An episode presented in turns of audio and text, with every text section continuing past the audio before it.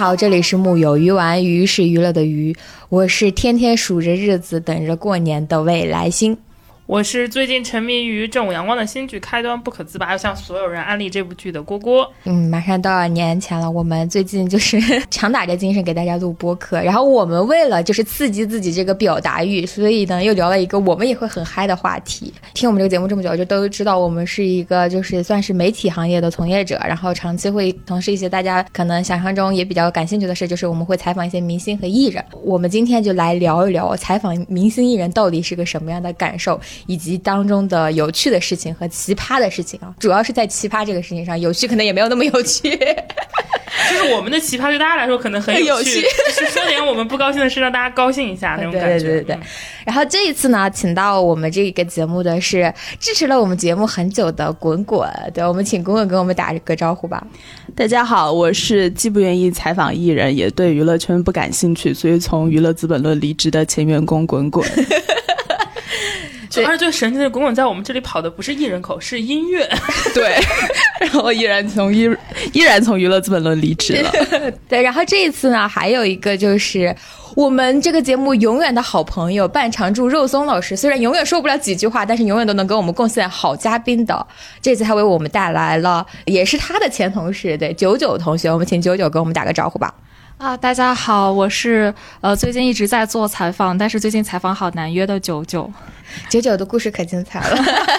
对，我们在提前聊了这下，就觉得啊，今天真是一个特别精彩的一趴呢。然后我们先直奔主题，好不好？你们先说一下自己采访艺人中就是最深的一个印象和体验，就然后我们分好的和不好的，以及就是我们现在比较大家说的一些热门的一些人，如果我我们有聊到过或采访过，我们可以说一下自己的感受，就大家有没有特别好的体验？因为我之前就是是那个为杂志。是采访那种比较深度人物稿的那种文体，所以去采访那个明星。所以就是我并没有遇到什么就是那种脾气特别不好，然后或者说对于媒体老师非常不在意的那种明星，就非常幸运，就大家都 非常尊敬 媒体老师。然后因为是深度人物稿，所以他们也会提前播出非常足够的时间。我我最长的是至少两到三个艺人是跟了一整天，从早到晚的那种行程。然后就是大家都非常配合。我他们都火吗？我没有采采访过流量，都是那种国民度比较高的那种。就是我们来报名字，我们直接一点。好的，好的。比如说我采访过邵刚老师，张绍刚老师啊，然后周冬雨，呃，啊，他也算呃挺火爆的。对，杜海涛。然后还有就是我电话采访过池子，有大概快两个小时。对，呃，还有何穗。对啊，超模是吗？超模和穗，基本上这种都不算什么，就是现在的流量都是算是比较长久的那种明星。所以这些人留下你都给你的是那种好的体验是吗？对，就是基本上都很配合，呃，就是你问什么他就答什么。他们真的当中没有没有文化的人吗？就是。就是你刚刚列的这几个人吧，我觉得未来新老师直接就是想问你，我翻译一下，就是周冬雨能答得上来吗？哎，呃呃，要讲周冬雨吗？就直接开始讲周冬雨了吗？可以啊，因为那个我去采周冬雨的时候是就是帮另外一家杂志打工，然后写一篇文章，然后基本上就是在就是这个时候我会讲说为那个时尚杂志采访的时候，你就会觉得媒体。或者采访这件事情非常的卑微，就是在那个那个 round down 板子上，那个采访是在那个间隙二十分钟上面就是采访，前面都是大片的什么拍照啊那些，然后就二十分钟采访，所以你就要赶在二十分钟采完了，然后等半天，等一个小时拍摄，然后再去采二十分钟这种。然后那个时候我去采访他是那个《少年的你》前妻，呃，所以就是对，太细节了吗？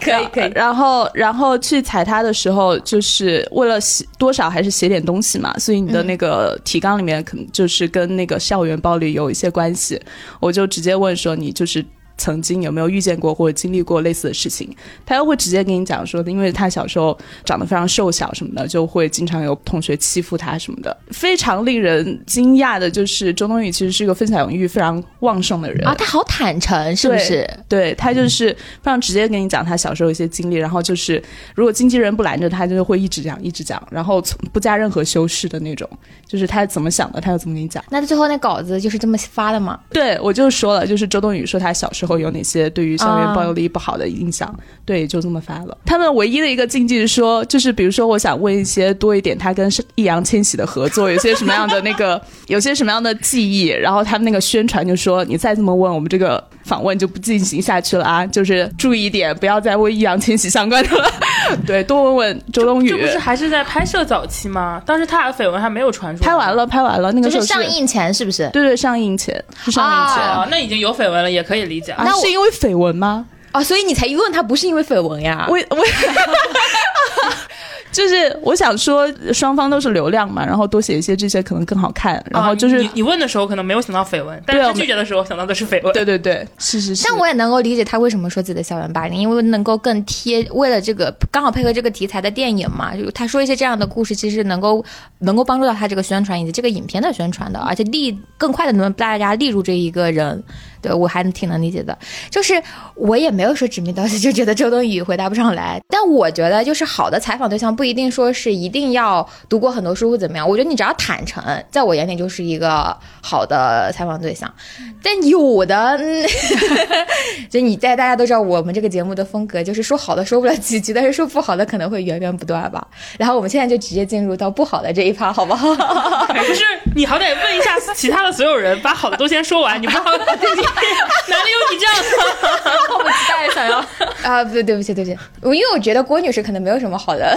印象，有吗？有的有的还是有的啊？是吗？来我们听一下郭女士好的印象。就好的，好像之前是不是播客里也跟大家分享过？就是大张伟老师，大张伟对，然后还有曲楚萧，就是应该都因为他没陆陆续续跟大家聊过。曲楚萧是一个怎么样的人呢？就是我刚刚还在跟朋友们聊他这个人，他是一个非常典型的普男，就是普通男性。简单来说，就是这个特质在他不火的时候，你会觉得很稀缺，因为你踩了很多艺人，他们都太把自己当回事儿了。所以遇到曲楚萧那种说话、吃饭，包括当着你的面跟你聊天的时候，都非常的家常，像一个你身边认识，因为他跟我年纪差不多大，像一个你身边认识的你的同学的那种状态完全一致的时候，你会觉得是一个很稀缺的品质，就至少对于我当时来说是这样。但是后来当你发现他也身边有着你身边认识的很多男生的那种渣，比如说跟女友分手啊的时候，你会觉得我当时的我会觉得破灭了，就是我本来觉得他是一个很不错的艺人。我曾经还挺过他，就在他 diss 流量的时候，我觉得，因为他跟我采访中表现出的那一面，就是他很普普世的那一面，就是我我觉得，就像他这种 diss，就像我身边的男生朋友不喜欢流量一样，可能他只是说的很直白罢了。如果你要走演员，你没有必要，就是你没有必要一定要去追慕这种的，就还很 OK。但他不承认自己有女朋友的时候，我就在想，我觉得你不是要做演员吗？那你 care 这些干嘛？你有就有了。啊，后来发现他不是，他不是因为自己做演员不承认女朋友，他只是个渣男罢了，你知道吗？就这也反映了他普男的一面，就因为他普通男。性，所以就就并不会担心自己把渣那面展现给大众看，需要去伪装。啊，这更印证他普男那一面。只是我当年去踩他的时候，我只看到了他不同于明星的那个普通的那一面，我觉得那个是稀是珍贵的。可是后来我意识到他渣的那一面，我就觉得他，我就迅速的对他滤镜破除。啊，我跟大家说一下这个事件是什么，就是屈楚萧骑摩托车带着那个有一个女明星。就是演那个《爱情公寓五》里那个咖喱酱的啊，对对对对，然后人家咖喱酱说自己刚才就网上知道自己被分手了，就那件事情，对他不承认那是他女朋友，然后他就直接说他是那个女生找人去拍的他，然后结果那个女生就很很刚，就直接在那个微博上说，我也是刚刚才知道我被分手了，嗯，好渣呀，天呐。但是我们回到那个采访啊，就是我们别的不说，就是他。嗯，没有把自己当艺人的那一面是让我觉得比较少见的。就是我跟他的采访就发生在就是刚刚滚滚说的那种一个很大的时尚活动的间隙。我们当天是跟采，就是等于要跟他从上午到下午，然后我们就跟他经纪人坐在一辆车上，然后他是前面那辆车，然后我们会挑着很多他。上一个活动到下一个活动之间的空隙，他在车上转场的空隙跟他做对话，然后当然经纪人也努力给我们找到了一个比较久的时间，记得最长的一段有一个小时，然后中间后面来陆陆续续可能还有几十分钟、几十分钟车上聊的、私下聊的，等于其实陆陆续合起来采访时间得有三个小时，时间是很够的。二因为那是他的工作状态嘛，你能看到他比较多的那一面。当时我记得他应该是嗯在腾讯有一个古偶剧，我忘记叫什么名字了。快收官，在网上有一定的声量。然后他那个时候状态是他已经拿下了那个那个大电影，就是《流浪地球》是吗？《流浪地球》已经拍完要上，然后还没有上，然后同时他已经确定了，当然那个还没有宣啊，当时已经确定是陈坤的那个弑弑神神令令的那个男二，都都已经定下来了，等于说等于是一个一个很有资源，然后有一定圈层影响力的作品，然后同时还有一部大众备受瞩目的这个科幻电影的男主的这么一个角色，他当时这种状态，但是他给我的感觉就非常的家常。虽然我现在很讨厌他的渣男，但是我还是不吝啬向大家复述一下我对他那个好的一面的感知。就是有一个印象我很深，就当时我戴着一个帽子和一个墨镜过去，然后因为夏天很热，然后我就左手拿着帽，右手拿着墨镜，因为他要那天要拍时尚杂志，他穿的非常的日常，穿了一个拖鞋加一个那种篮球大裤衩那种感觉，跟一个背心。然后他经纪人跟他说啊，这是今天要过来采你的记者，然后他就他就要跟我握手。当时我的手上左手是帽子，右手是墨镜，我也傻了。我当时就在想，啊，我放哪个都不太合适，我就没有伸，就是我也很很无理，我就跟他点头，我说你好你好。我就很慌忙，我想把那个两个东西倒到一个手上去跟他握，他可能看见我那个样子，他就说啊没事没事，不用握不用握，就是就还挺逗的，然后就挠了然后头，跟他自己就有点尴尬。然后我就觉得，哎，还挺有趣，就跟我想的不一样。可能我在看见他这照片的时候，没有觉得他很好看嘛，就是不是一个第一眼帅哥。但我看他真人，因为他很高，他打扮又非常的日常，你就觉得这种人放在日常生活中，你会多看他两眼的，是那种挺有荷尔蒙的男生，就是还是内娱比较少的一种类型。当时是蝈蝈喜欢的类型。对，曾经他这种款，但是太小了，就是对我来说，就是但是是我喜欢的类型了。然后我跟他聊的过程，但是我是个专业的人呢，我不会因为我喜欢他就怎样。他是一个不喜欢讲话的人，能感觉到，所以他刚开始跟你讲的时候，他是很有一些距离感的，然后说话也是比较少。后来你慢慢的，你你你听他聊到他喜欢看书，他可能告诉你啊，我喜欢看《三国演义》。他喜欢三国，然后我就问他喜欢三国里的谁，他可能报了一个比较小众的一个人名，就不是我记得我忘记当时说的是姜维还是谁，就不是那种大家都很熟悉的三国三国里的人。然后我就问他太史慈，我记得说了姜维跟太史慈，因为我也很喜欢三国。啊，那他是真的好好的读过这本，书的。是至少是看过的。然后我第一反应就是我问他，我说你是因为打游戏才喜欢的吗？因为这两个角色在一些男生们都知道什么《割草无双》里还出现蛮多。他说有一部分因素，但后来可能也去补了历史。然后我就问他，我说那你为什么会喜欢他们两个人？然后我就跟他说了一下这两人物，他可能说哦，可能觉得啊，你你证明你也看过啊，你不是那种只看过《三国演义》那个电视剧的人，他就会开始跟你讲说他为什么喜欢看书，然后。慢慢就打开话匣子，然后就去跟你讲他的话剧，他在家里面的那个回忆墙，就你会发现他身上有一种很文艺青年的一面。当然，打开话匣子之后呢，他整个人的状态就会不一样，他就会变得非常的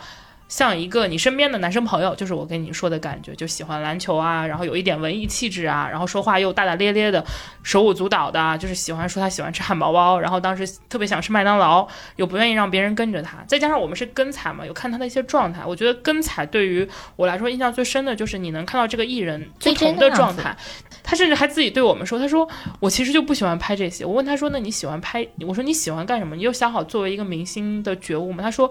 我就喜欢拍戏啊。”我说：“那你不喜欢什么？”他说：“我就不喜欢拍杂志，也不喜欢接受你们的采访。”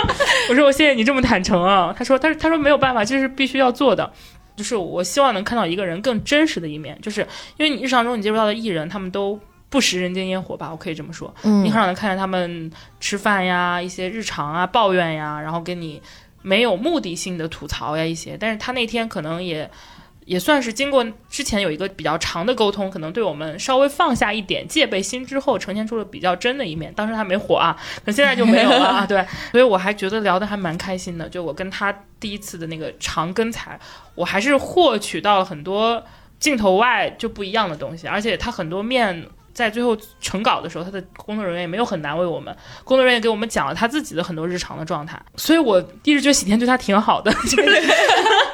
因为呃，我我个人感觉他的助理、他的经纪人都有跟我们讲他日常啊，他跟工作人员相处的状态呀、他像平时的那一面，所以后来看他跟喜天闹得那么分崩离析，我还挺吃惊的。至少当时他的工作人员给我的感觉是还挺护着他的。就是郭郭的这一篇稿子，其实是屈楚萧可能在他出道前一两年里边最出圈的一篇稿子。就是任何他的一部戏上了的时候，我们这篇稿子都会被翻出来，然后轮番的，就是大家就是那种就是包浆，你知道吗？因为其实你看一篇好的稿子能出来，它有信息增量，它能够展现艺人多面，其实就是要搭建在艺人完全的坦诚和团队的配合上。我们经常接到一些流量艺人给我们发的那个采访通告，二十分钟，就你确去你的二十分钟的聊出来个什么，然后对我们的要求写出人物那样的稿子，你在做梦吗？你在梦里在想什么呢？就是 就是你不能理解为什么流量会觉得二十分钟就可以完成一个深度的报道。多浅薄的一个人，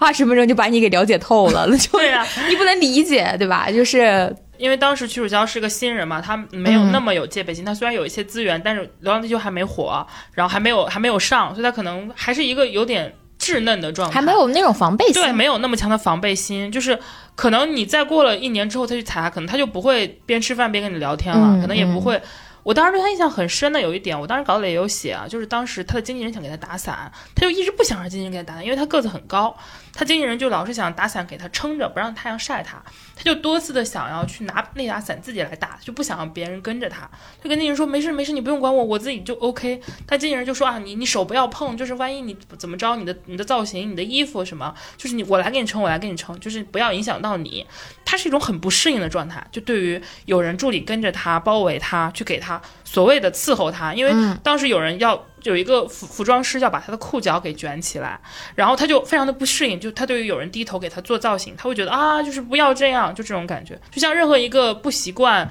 被人拥簇的感觉一样，就他没有那么成熟。就还是很新。还很新，对，所以我当时我后来稿子也写了，我就是他他还没有准备好做一个流量，或者说是一个明星，他就还像一个刚刚进这个行的一个一个男生一样，因为这是我对他最直观的感受。当然，可能在文章有很多细节是体现不了的，因为当时也是其他记者做的嘛，我是那个稿子的编辑，但是。就是我是带着这种感受去写的，所以我在创作过程中，我自然而然会把我对他的感知放到我的稿子里。这个就是所谓我们记者的笔触感，嗯就这种所谓的深度的对他的认知是一定会体现在文章上的。所以这个也是我，就是虽然后来啊，我们不说后来，就是他在我这里印象崩塌什么渣男，就至少那次采访给我的感知是很好的。还有就是老跟大家讲那个大张伟嘛，就是也大张伟是因为他真的在这个圈子里太多年了，我我在一定程度上很敬佩他，就他是一个明知道可能有些话他也讲了无数次，但他永远是不吝啬于跟你再去讲一遍的人。就是你一方面你会觉得他是一个很知道你要什么的人，可是你另一方面你又觉得好像诚实回答，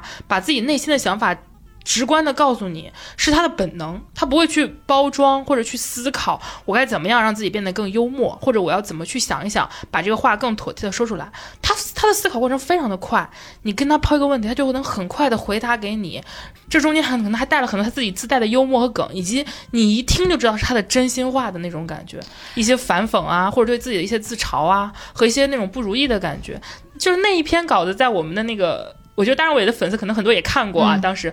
在我们那个号上也是非常的数数据也很好，当然那个记者是也是他多年的一个歌迷，跟他可能也跟他对他了解有关系，很多问题可能也问的好。但当然我的状态真的非常的好，他的经纪人可能是因为他老婆的原因啊，我当时还甚至不知道这件事，就这个也很好笑，是个沙发一个客厅，当然我也坐在那里接受我们采访，他经纪人躺在那个 另一边的沙发上，然后一边玩手机一边听他聊。最神的就是他聊到什么，他经纪人都能给他补上。就当我说，哎，就是那首歌，那首他的经纪人就会立刻叉叉叉叉。然后，但是我说这不就是灵魂伴侣吗？我甚至不知道。我刚开始还在想，这个经纪人好拽哦，就是 他艺人接着采访的时候，虽然我们没有录像，但他可以躺在另一边，就是玩手机。但是我又觉得他好厉害，他就一直在听，而他随时可以补充。后来。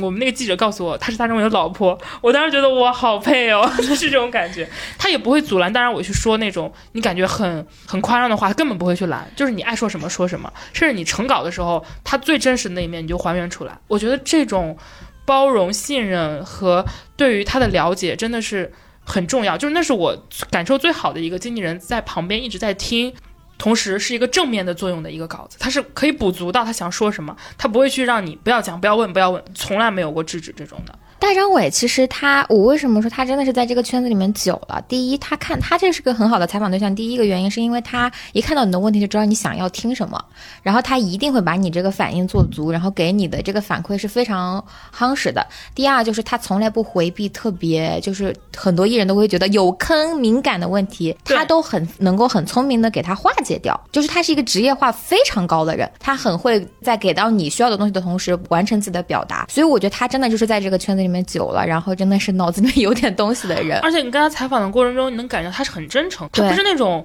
有时候我们也接受过一些采访专，他是很油的，就他知道怎么给你东西，他也知道你要听什么，但他给你状态会觉得他很浮皮潦草，就是他跟所有人都说的这套，他已经是刻在他骨子里的本能反应了。但当然我也不是，我觉得他每次采访他都会把自己当然我不知道我这样的理解到不到位，他会把自己剖开给你看一下。其实每一次都要去剖开自我是很难，我觉得对于很多人来说是很痛苦的一件事。我觉得好像这个感受不太一样。我我觉得有的时候有的人说同样的话，他就会皮，但是大张伟就是做任何一件事情，他都感觉像第一次做一样，特别的新鲜。可能是跟他的说话方式和他整个人的那种一直保持着活力的状态有关系。就我私底下，因为我以前在做音乐的时候也接触到过他几次，我觉得他就是一个对任何事情都永远抱着那种好奇心，然后就是我不知道他在家是不是什么，就是所有的人喜剧人可能都有颗忧郁的心啊，怎么之类的。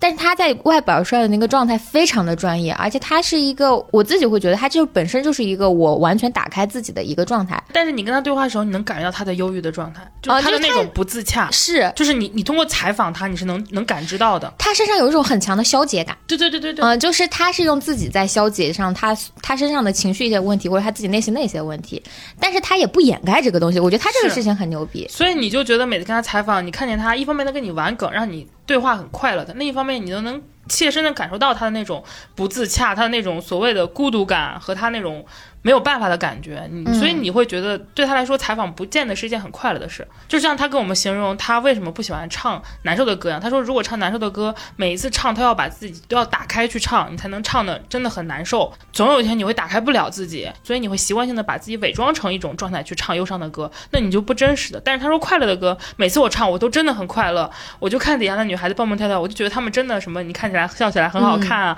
或者今天很高兴，那我就是好的。就是他跟我感觉采访的时候也有一点这种感觉，某一瞬间可能我感知到了他的一种情绪和内心，所以我对他的这个采访印象也很好。就是这两个算是可遇不可求的采访状态和采访对象吧。对，但是也有那种营业感做得很好的人，我不知道九九有没有遇到过，或者说你或者也有这种特别好的采访对象。我们的采访就是一般都不是那种特别深度的，因为嗯。我们说白了就是宣传期可能短平快一点的采访嘛，嗯。像嗯头部流量大概能采个三四个已经是顶天了，因为头部嗯流量也不太接我们这种自媒体的采访嘛，要不就是像像朱亚文啊、祖峰，然后郭京飞这种中年艺人，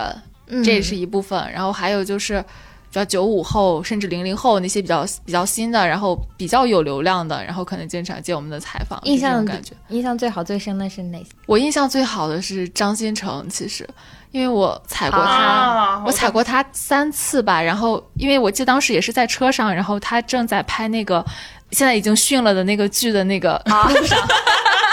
叫什么默默读默读，嗯深渊嘛，深渊。然后在车上，嗯，对，改了个深渊。我本来说是想。先给他打开一下，就是聊天的氛围嘛，因为一开始就上来聊深度，其实不太好。但他属于第一个问题，第二个问题就可以给你很长很长的剖析你的角色，剖析他的角色的那种人。然后他会一直跟你聊，抛什么问题他都可以给你抛回来，而且他自己很有思考。对话到最后，就是他说了一句什么“无憾这种事情，没有遗憾这种事情，可能真的到我死了那一天，然后我才有那种死而无憾那个感觉，差不多是这个意思。我当时都不知道怎么接了，就是他是特别有有思想的那种九五后的艺人。啊啊，那这种好难得，这种就是属于那种你跟这个艺人对话的过程中，你发现他的文化水平超出了你对他的预期，你知道吗？是真的是这个样子，你就会很惊喜。就有的时候，为什么说艺人要多读书，并不是说，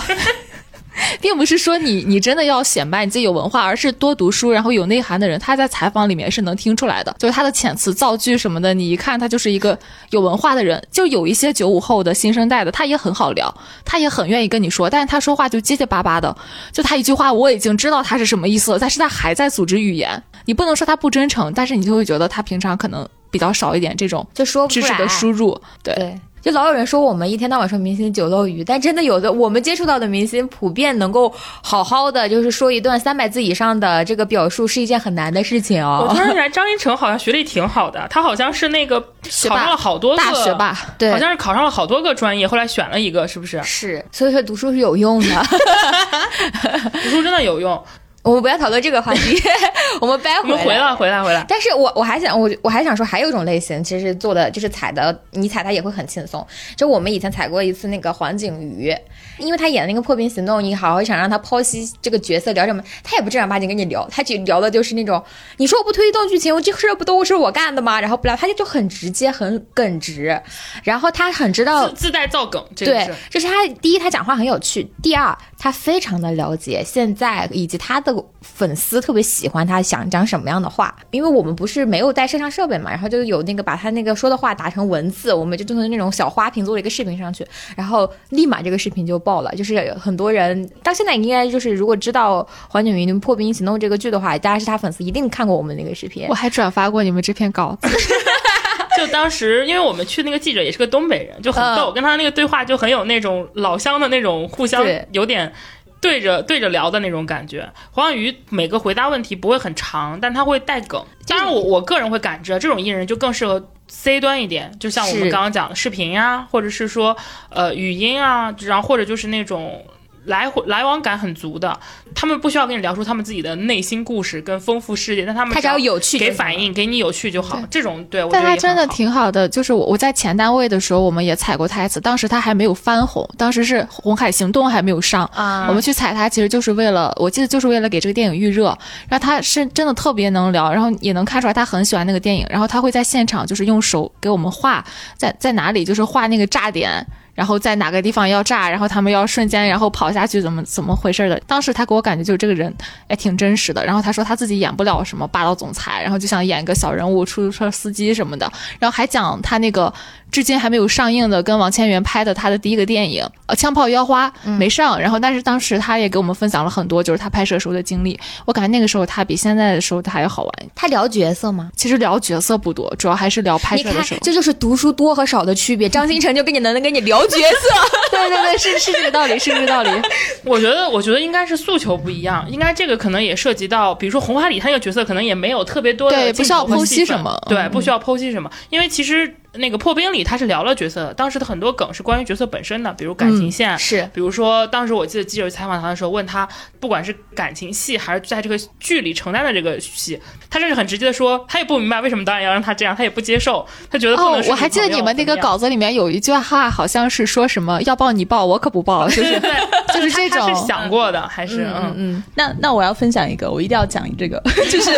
就是忍不住了，快说。就是呃我我采访过的，就是让我最开心的就是采访池子，我跟他聊了一个多小时，然后我就哈哈哈哈一直笑了一个多小时。他是一个好的采访对象吗？他是他一边能够让你笑，然后一边还能说，比如说我问说池子，你觉得你现在最想要的状态是什么？他能跟你说 be water 这样的回答，就是、啊，对，就是然后然后而且那个一个多小时的时候，他宣传开始问我说，老师采访完了吗？然后他说对，都采访四十多小时了，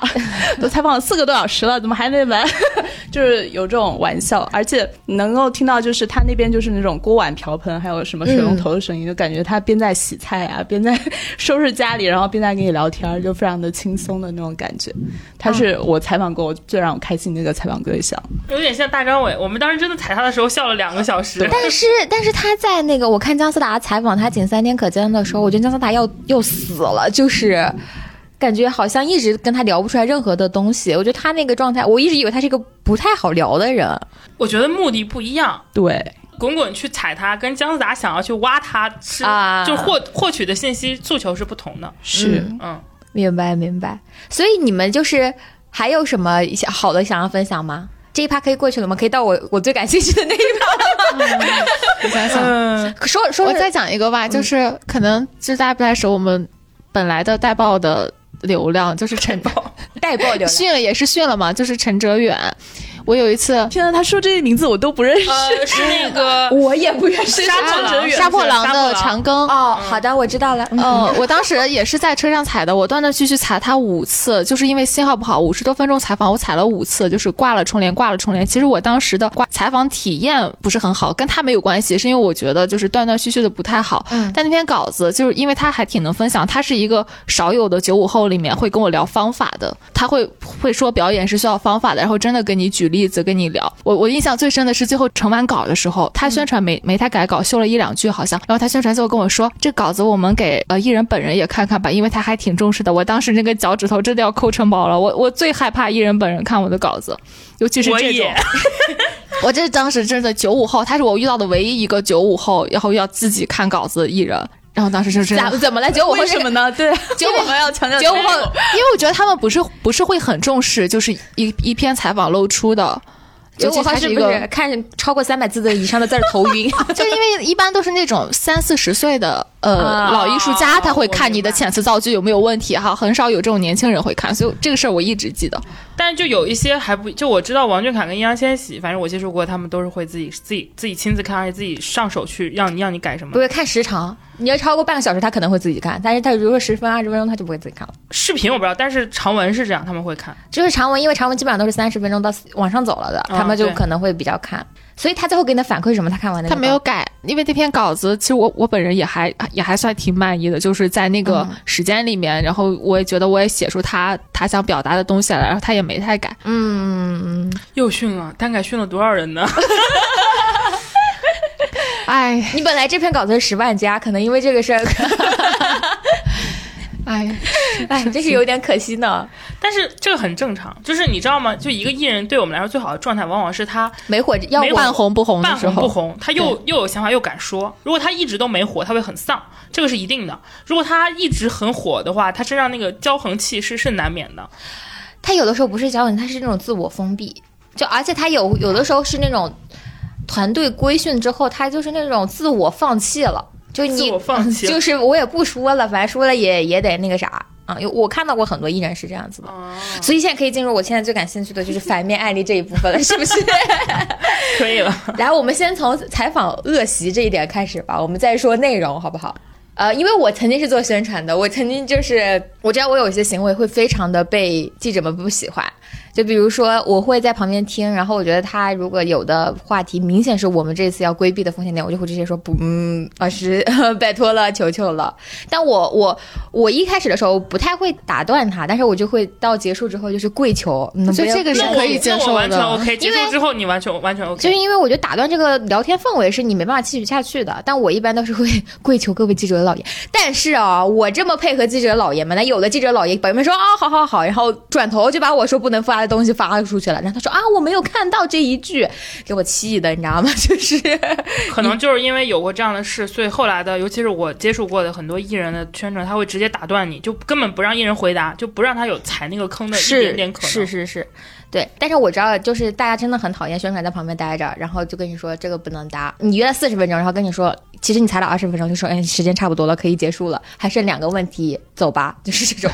你刚刚说的怎么说？就是采访恶习。其实你刚刚不自觉中间已经出现了好几个，比如说经济跟人宣传，就是恶意打断。就在我看来，就比如说有一些问题是真的明显就是奔着很恶意的去，我也知道有。就比如说我们之前也讲过，就是当时有学历出事的时候，就有一堆采访，有记者会专门的就去问那个流量或者问艺人关于学历、关于论文的事情，就明显就是等着踩坑的，是不可控的，就会被宣传打断。那就是，但对于我来说，尤其是我。做 B 端媒体嘛，就是我去采艺人，不太会出于这种目的。我要么是对于你背后的行业感兴趣，要么是对于你这个人物内心感兴趣。我我一定不是说我想做一个奔着给你报负面去的，这也不是我我们家的风格。而且我们的内容其实每次提纲都给过去看过了，对，就是，但是往往有一些什么呢？就是他会过度保护体现在什么呢？就是我给他问的这个问题，这个提纲上没有。我举个例子啊，可能我在假说是一个演员，我可能就问他说：“那你在做这个角色的过程中，你对这个人物内心是怎么理解的？”可能这个问题在我的提纲上，然后对方也留下来了。OK，那在这个采访过程中，可能艺人就跟我回答说：“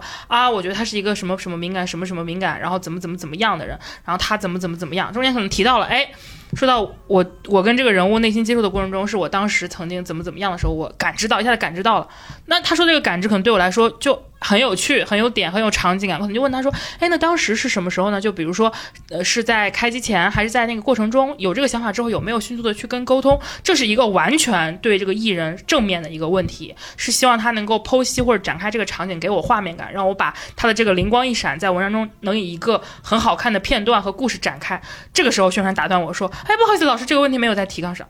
这种问题，一个正常人都不会打断他，但是宣传可以打断他。就这在我这里就是完全的恶习。我甚至已经预料到了，可能因为我问了这个问题，我后面的有一些问题没有办法问，因为时间有限。但是我可能更觉得这一秒我问的这个问题是更有价值的。可是你要打断他，因为你觉得提纲上没有这个问题，它是不可控的。但这个宣传足以证明他根本没有认真去听这个问题，我想问什么。我这只是一个例子啊，就是就足以说明。这个恶习有多么的差。就是我遇到过两种情况，就第一种是艺人会说啊可以，他会自己告诉你，但也有些艺人他就不跟你讲了。尤其是当有一些艺人他真的聊得很差的时候，什么叫聊得很差？就是他的话在我看来都没什么好写的，都很平平无奇。就是那种你硬让我写这个稿子也能写，但我觉得我何必去写这样一篇稿子？对你又加不了色，对我自己来说就是纯机器造工，就是没有什么亮点。除了你的粉丝，没有人想看。这个时候他可能突然给我一个这个点，让我觉得啊，我的岛屿有办法去切了，就有一个很有场景感的东西出现了。这个可能是这个稿子里唯一的能看的地方了。你把我打断了，而且艺人也不说了，因为往往答不出来什么东西的艺人，他会听宣传的话，我会非常的恨那个宣传。真的就是，这就是你刚刚说的那种极致的让我反感的所谓的打断。我遇到过，特别是新一辈的流量，哇，他们的宣传都好横啊，就说啊这个问题不要问。啊，你再再这问我们就直接结束这个采访了，是直接用威胁哟，再这样我们这个采访就不要再做了。我遇到过这种事，就是就不报名字了，然后就是我当时就直接走掉了，我就直接走掉，我说那好，那就到这里吧，我真的就直接走了。然后后来那个艺人的不是那个阻止我的宣传，因为联系我的也不是这个宣传，因为如果联系我的是这种人的态度，我可能压根就不会来。然后我就跟我说各种找我说好话，说哎呀老师啊不要生气，因为那个艺人本身就迟到了一个多小时，我已经很恼火了，而且他明明在，他只是不出来。就是为什么呢？他告诉我时间很紧，我的采访时间要一压再压。这时候艺人可能在休息室里，也并没有采访，并没有工作，可能是他玩手机玩休息，然后他一定要让我在那边干等他一个多小时。就我在等着他等一个多小时，我已经很不高兴，但是状态让我，我是个专业的人，我就还是没有对艺人表现出我不高兴。但这个时候就是我问到一个完全在我的提纲延展范围内，而且是合理的，也并不是为难他的问题的时候，宣传打断我，我就直接走掉了。可能是因为我当时态度非常的横啊，呃，当然我说句不好听的，我们家也有这个资本，就是 就是我直接走掉了。然后当时后来那个联系我宣传就一直在跟我说，哎呀，老师不好意思啊，我们一人来的晚。我说不是晚不晚的问题，是我觉得我感受不到你们任何对想进行这个采访的目诉求。就是你当时找我的时候，我就。我就不相信这个淘宝能做好，所以我本来是不去的，我就不想去。结果你求来求去，就又让我大老远跑了一趟，我真是出差啊，到外地坐高铁过去的，就为了这个事情。然后你告诉我，你这个态度没有必要，何必呢？没有必要，那就不做了吧。我们不缺这个稿子。当然，联系我的宣传，我也不怪他，他可能也没有办法，因为他是那个艺人跟着的那个，甚至都不一定是宣传，可能就是个助理。嗯你真的内容宣传你是有素质的，你不至于这样。但我跟你讲，这个艺人从那之后，我是不会踩他的，除非他有什么特别好的、特别值得做的点。当然，我觉得这种流量一般也不会啊，你 顶流是不会出这种真的让你这么惊艳的东西，很难。否则的话，我不会让我们其他人碰他，因为这个人在我这里就是一个很难搞、很不配合，而且他的团队非常不专业的一个人，顶流吗？顶流，真的顶流。真顶流，就很受不了，就真的让你很恶心，就这种这种人。而且好像那一次采访过程中，当时就是艺人有试图多说一句话，他都会直接打断。他他明显对这个问题好像是有表达欲的，好像他也会直接打断。反反正正就很很讨厌。而且主要是这个采访特别搞笑是，在他来找我们之前，我们大概因为这个采访前期跟他的工作室的人打电话来回沟通了。三三到五次，对，三到五次，而且其中有一两次都是超过一个小时的，你就知道我们其实，我我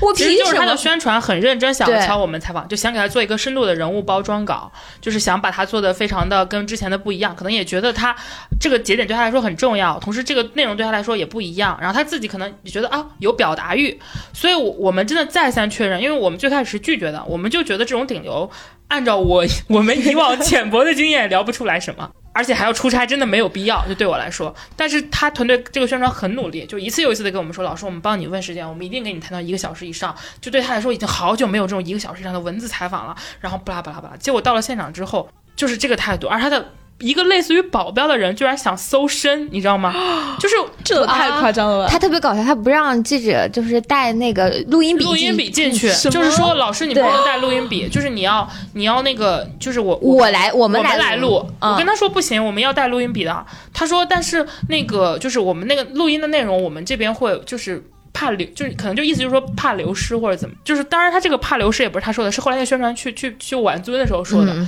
当时我就能感觉到，就是他那个保镖团队很横，就是要把什么所有录音设备交出来。我当时就非常的生气，你知道吗？就本来你请我过来的，你找一个一米八九、一米八、一米九的一个大哥过来这边对着我说话，像审犯人一样，你他妈谁呀、你啊？而且你让我等一个多小时啊，搞笑吗？对不对？然后我当时就很不耐烦，我跟他说手机我必须带，我凭什么给你？万一给你我弄丢了怎么办？我又不会怎么地他。保镖可能也看我比较横啊，当时可能也没说什么，反正我还是带手机去的。但是我就是这种一层又一层的工作人员，真的会让我非常的反感。就是就说实话，就是我自己得找状态，我才能够跟他好好的对话。然后呢，这个艺人状态也不是很好，我也不知道他一个多小时休息到休息到哪里去了，你知道吗？就是可能就是去放松放松吧。然后他前期的回答一直很飘忽，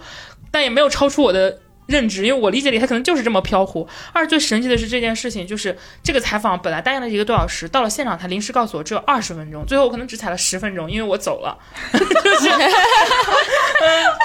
就是 整个离整个离谱，就是一个非常离谱的事情。我们在沟通这一个采访的时候，因为其实这个项目我一直都在参与，因为这个 这个顶流的生产跟我是认识很多年了。他来找到我们的时候，他们提出的方向就是我们不感兴趣，所以我们就直接拒绝了。然后他就说：“那你们感兴趣什么方向？”然后我们把我们感兴趣方向说，但他们也现在不想做。最后我们其实是为什么打了三四次的电话，来回来一个小时沟通这个事情，就是希望找到一个点能够。拿到我们想要的，也拿到他们想要的东西。然后呢，我们沟通完了，其实这个我们基本在整个提纲的设置上，我们那个提纲得调整了两到三次。其实基本上能够把两方的诉求都能够达到了，而且我们连这个稿子怎么做、怎么呈现都已经想得很好。基本上就是他按照那个提纲正常的像个人把那个提纲回答完了，这篇稿子就出来了。但是他最后都没有做到。顶流嘛，就是他多少经历过一些比较。大众不认可的时间，或者有负面舆论风暴的时间，经历过低谷期，然后我们就是想说，如果你现在出来聊，你纯聊你的、你的、你的作品没什么好听的，就是我希望能讲一讲你的心理历程，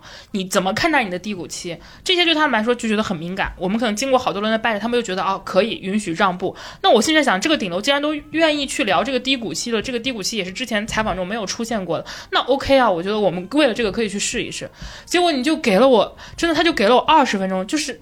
我不说明星，我跟一个陌生人建立起一个我俩能够互信的一个关系，可能都需要二十分钟，更别说他是个顶流哎，他谁都不信任，对于一个顶流来说。然后我就努力的压缩前面的问题，想要尽可能的在能问到一点点，就是关于那种他内心的东西。他其实也给到我看到了一些了，就可能因为我们的问题设置不是他之前一直惯用的那种，他可能能给到你一些你觉得他有想法，还是有不一样的东西。十分钟走了 就没有然后了。这就说明什么？宣传团队跟他的助理团队不是一个团队，他的宣传团队也拿他助理团队没有办法。你们采流量好难哦！我采访邵邵刚老师，就拿了他的手机，然后发了个两百字的短信，我说是邵刚老师，因为这些这些，我想采访你。他说好。就是我们那个时代采访明星都是这样的，就是你们这个时代怎么 怎么会这么难啊？所以是你就拿到了这个他的就是手机号，然后你就给他发了个短信，你就约到他。对，即便是经纪人也不会说要沟通个三五次，然后要修改提纲到三四次，然后才能采访到本人，还只给二十分钟。因为他是这个时代也太。过分了，看 屋顶的都有这样的任性的资格。就我觉得，就这种问题还好。知道我遇到一个最奇葩的，就是可以不点名了，名字可以忽略不计。你知道，一般我采访就会预热嘛，比如说他采了一天了，我会坐下先问你今天是不是很累啊？你今天是不是做了很多采访？之后闲聊天。我这一个问题刚问出来，我说你今天是不是接了挺多采访的？然后这个小孩瞬间看了一眼他的经纪人，然后他经纪人跟我说，这个问题不在咱们的提纲上。我当时，我也真的就是脾气好，真的是我的天！因为那个小孩还算中规中矩嘛，也不是不能说，就聊的还挺好的。而且明显他采访完了之后，我们收设备嘛，然后等了一会儿，他那个状态比采访的时候更放松。就是这个人是个正常人，但是他这个经纪人带他的方式很不正常。你是说你今天是不是接了挺多采访的？这个问题到底有什么雷区呢？我就不明白。他是不是跟偶像团体相关的啊？不是，呃，可以说是山河令的，呃，小马女婿。啊，哎，艺人采访这一段吧，我觉得会有遇到好几个影响因素。就首先，我就说艺人啊，就因为像通告日，我们一排就我们以前排采访，就比如说这一件事情，我就一天排八家十家。我们会分类的，就比如说行业媒体，我们就全都堆在哪个什么，然后 C 端媒体我就全都堆在什么。这些媒体的问题都大差不差，所以艺人很容易皮。然后到排到后边的那些媒体呢，就的的确确艺人会说，我有一点累了，我不想踩了，说的话都已经说过很多遍了。然后我们就会尽量的，就是 不好意思，老师，这个时间可能有点累，我们压缩一点点，然后尽量快一点。首首先是艺人这边提出来的，自己体力上可能不能够支持啊什么之类的。还有一部分呢，就是有的时候就是经纪团队啊，就是有的时候经纪人跟宣传之间也会有一点小博弈，经纪人也会觉得啊，差不多可以了，赶紧走吧，我要赶下一个行程那，因为他他觉得宣传我给你这个时间就行了啊，差不多做一做就就就 OK 了，你们就你们宣传就应该可以自己回复，然后搞定这些媒体节目都写了就好。他们在内部团队中有的时候也会出现一点点分歧和那个什么的时候，宣传是摁不住艺人的。就是在这个时候，经纪人就是能够冲冲进去，把艺人说带走就带走。我有一次遇到过一次，就是看到有一个人，就是他的，他们在一个视频直播哦，经纪人说我要立马带艺人走，然后就跟旁边的那个宣传说，宣传说，但是不行，这个直播我们还有二十分钟才能结束。他说我先给你个五分钟，你去跟对方交涉，五分钟不之后，如果不结束的话，我直接冲过去把他带走了。我是见到过这样子的人的。你说宣传能怎么办？宣传又只能去 跟那家媒体说啊，不好意思，因为这边的原因，我们可能要五分钟之后就得结束了。啊，有的时候你看到艺人突然离提前离场，就是这个原因，因为他们赶下一个行程。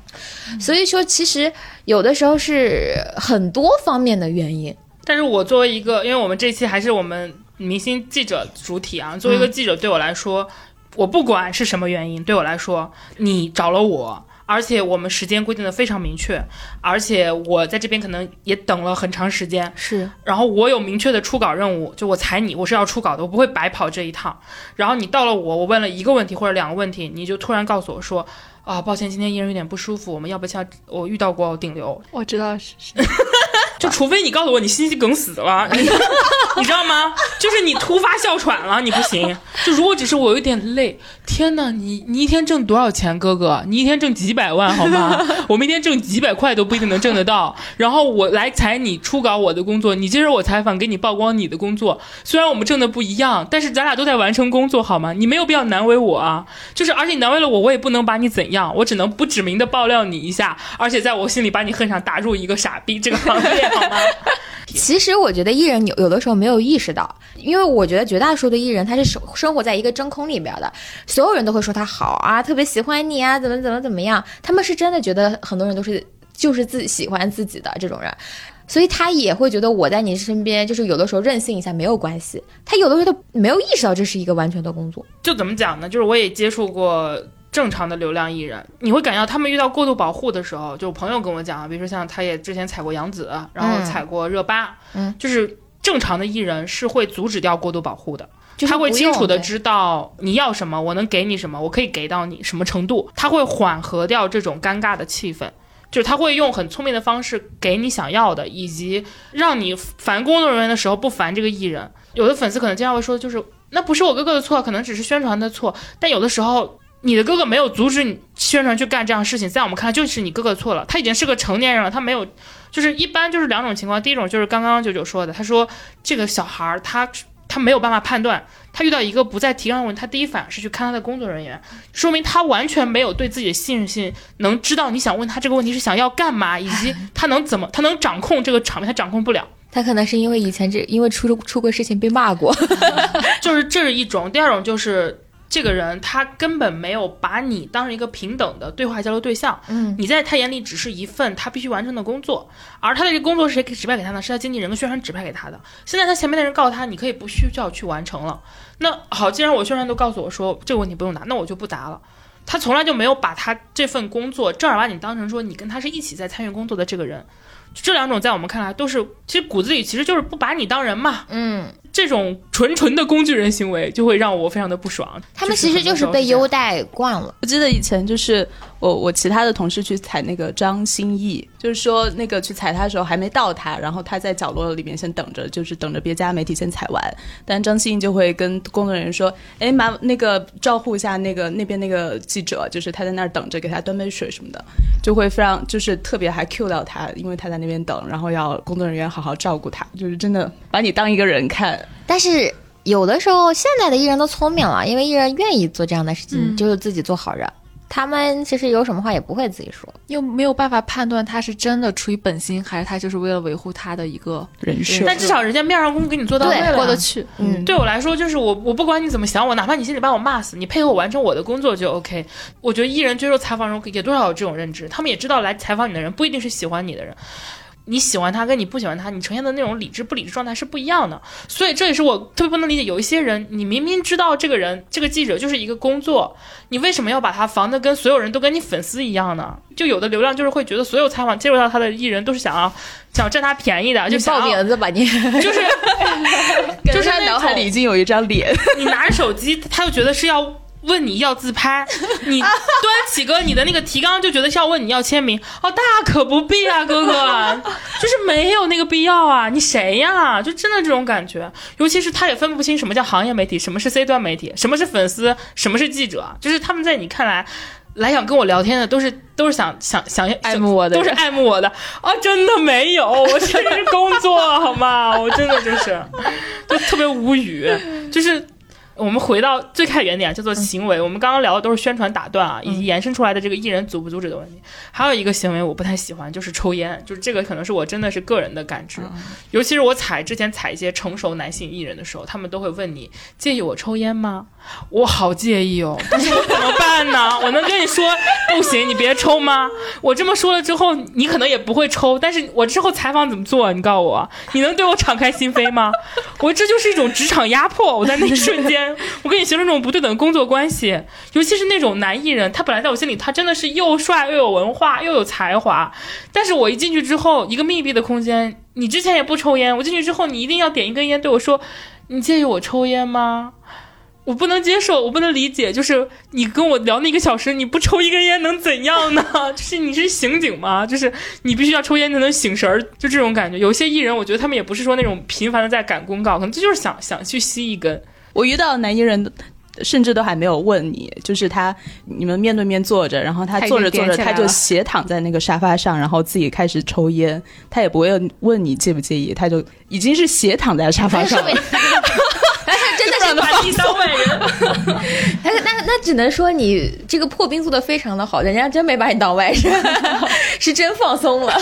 我记得我有一次踩着，嗯，也不算是我自己，就朋友去踩廖凡，就是也是点了一根雪茄。那个时候呢，我朋友原话就是：“你觉得你自己看他聊天，仿佛在看他拍电影，就是因为廖凡那个形象，你知道吗？在很多那个片子里，就是那种雪茄啊，嗯那种。”西装啊，人家出采访那天可能也穿的是西装，然后那个烟娓娓道来，眼神很深邃，讲话用那种低音炮，慢慢的那种讲，也是有思想的人。你就觉得你那一瞬间你在欣赏什么电影？我说你这样想的时候，就意味着你根本没有进入到你把那个采访环境中，你知道吗？就是这种极致的个例，可能就是可能就还好，但是有我遇到过那种艺人，就是那种他平时的形象很健康了，就是那种你你不觉得他是那种会。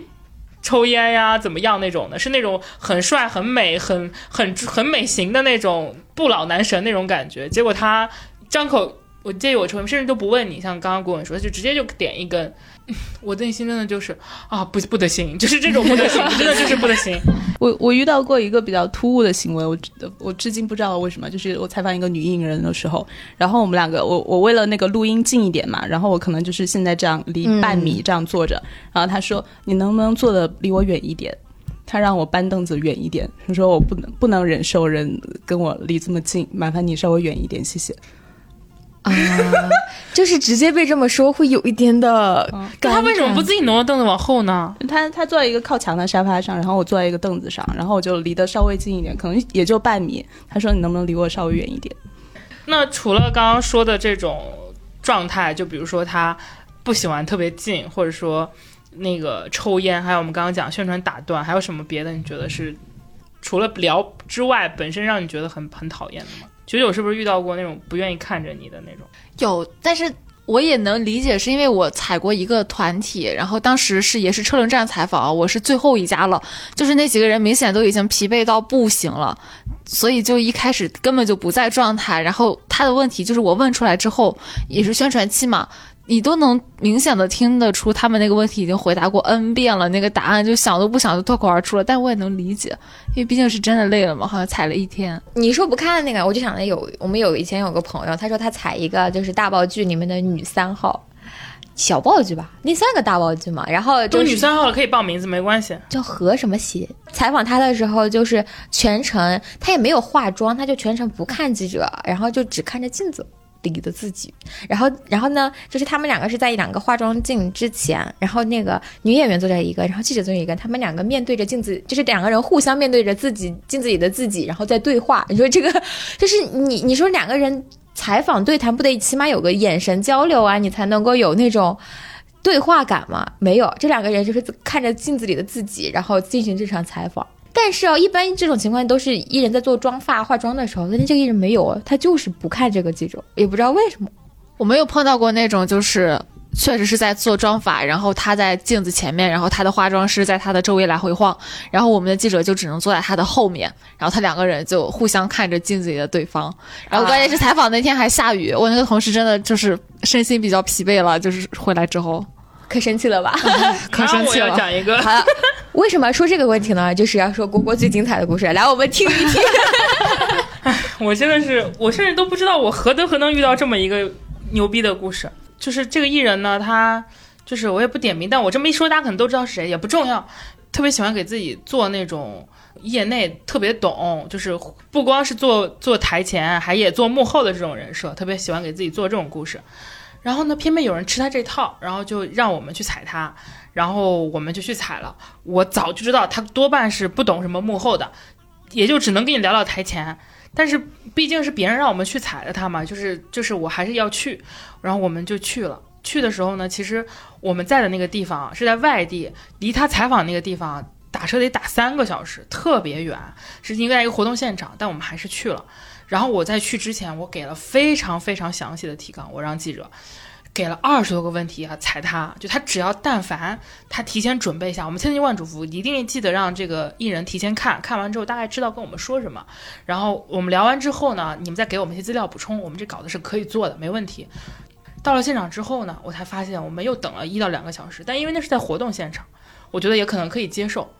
直到什么呢？直到我发现这个艺人在做综艺，就他在录一个综艺，那个综艺呢是让另一个女明星给她当助理的一个综艺，她要在这个综艺的过程中，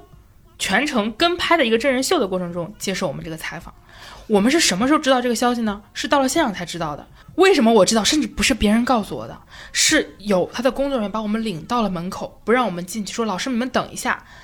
我还在想，等一下很正常，正在门口。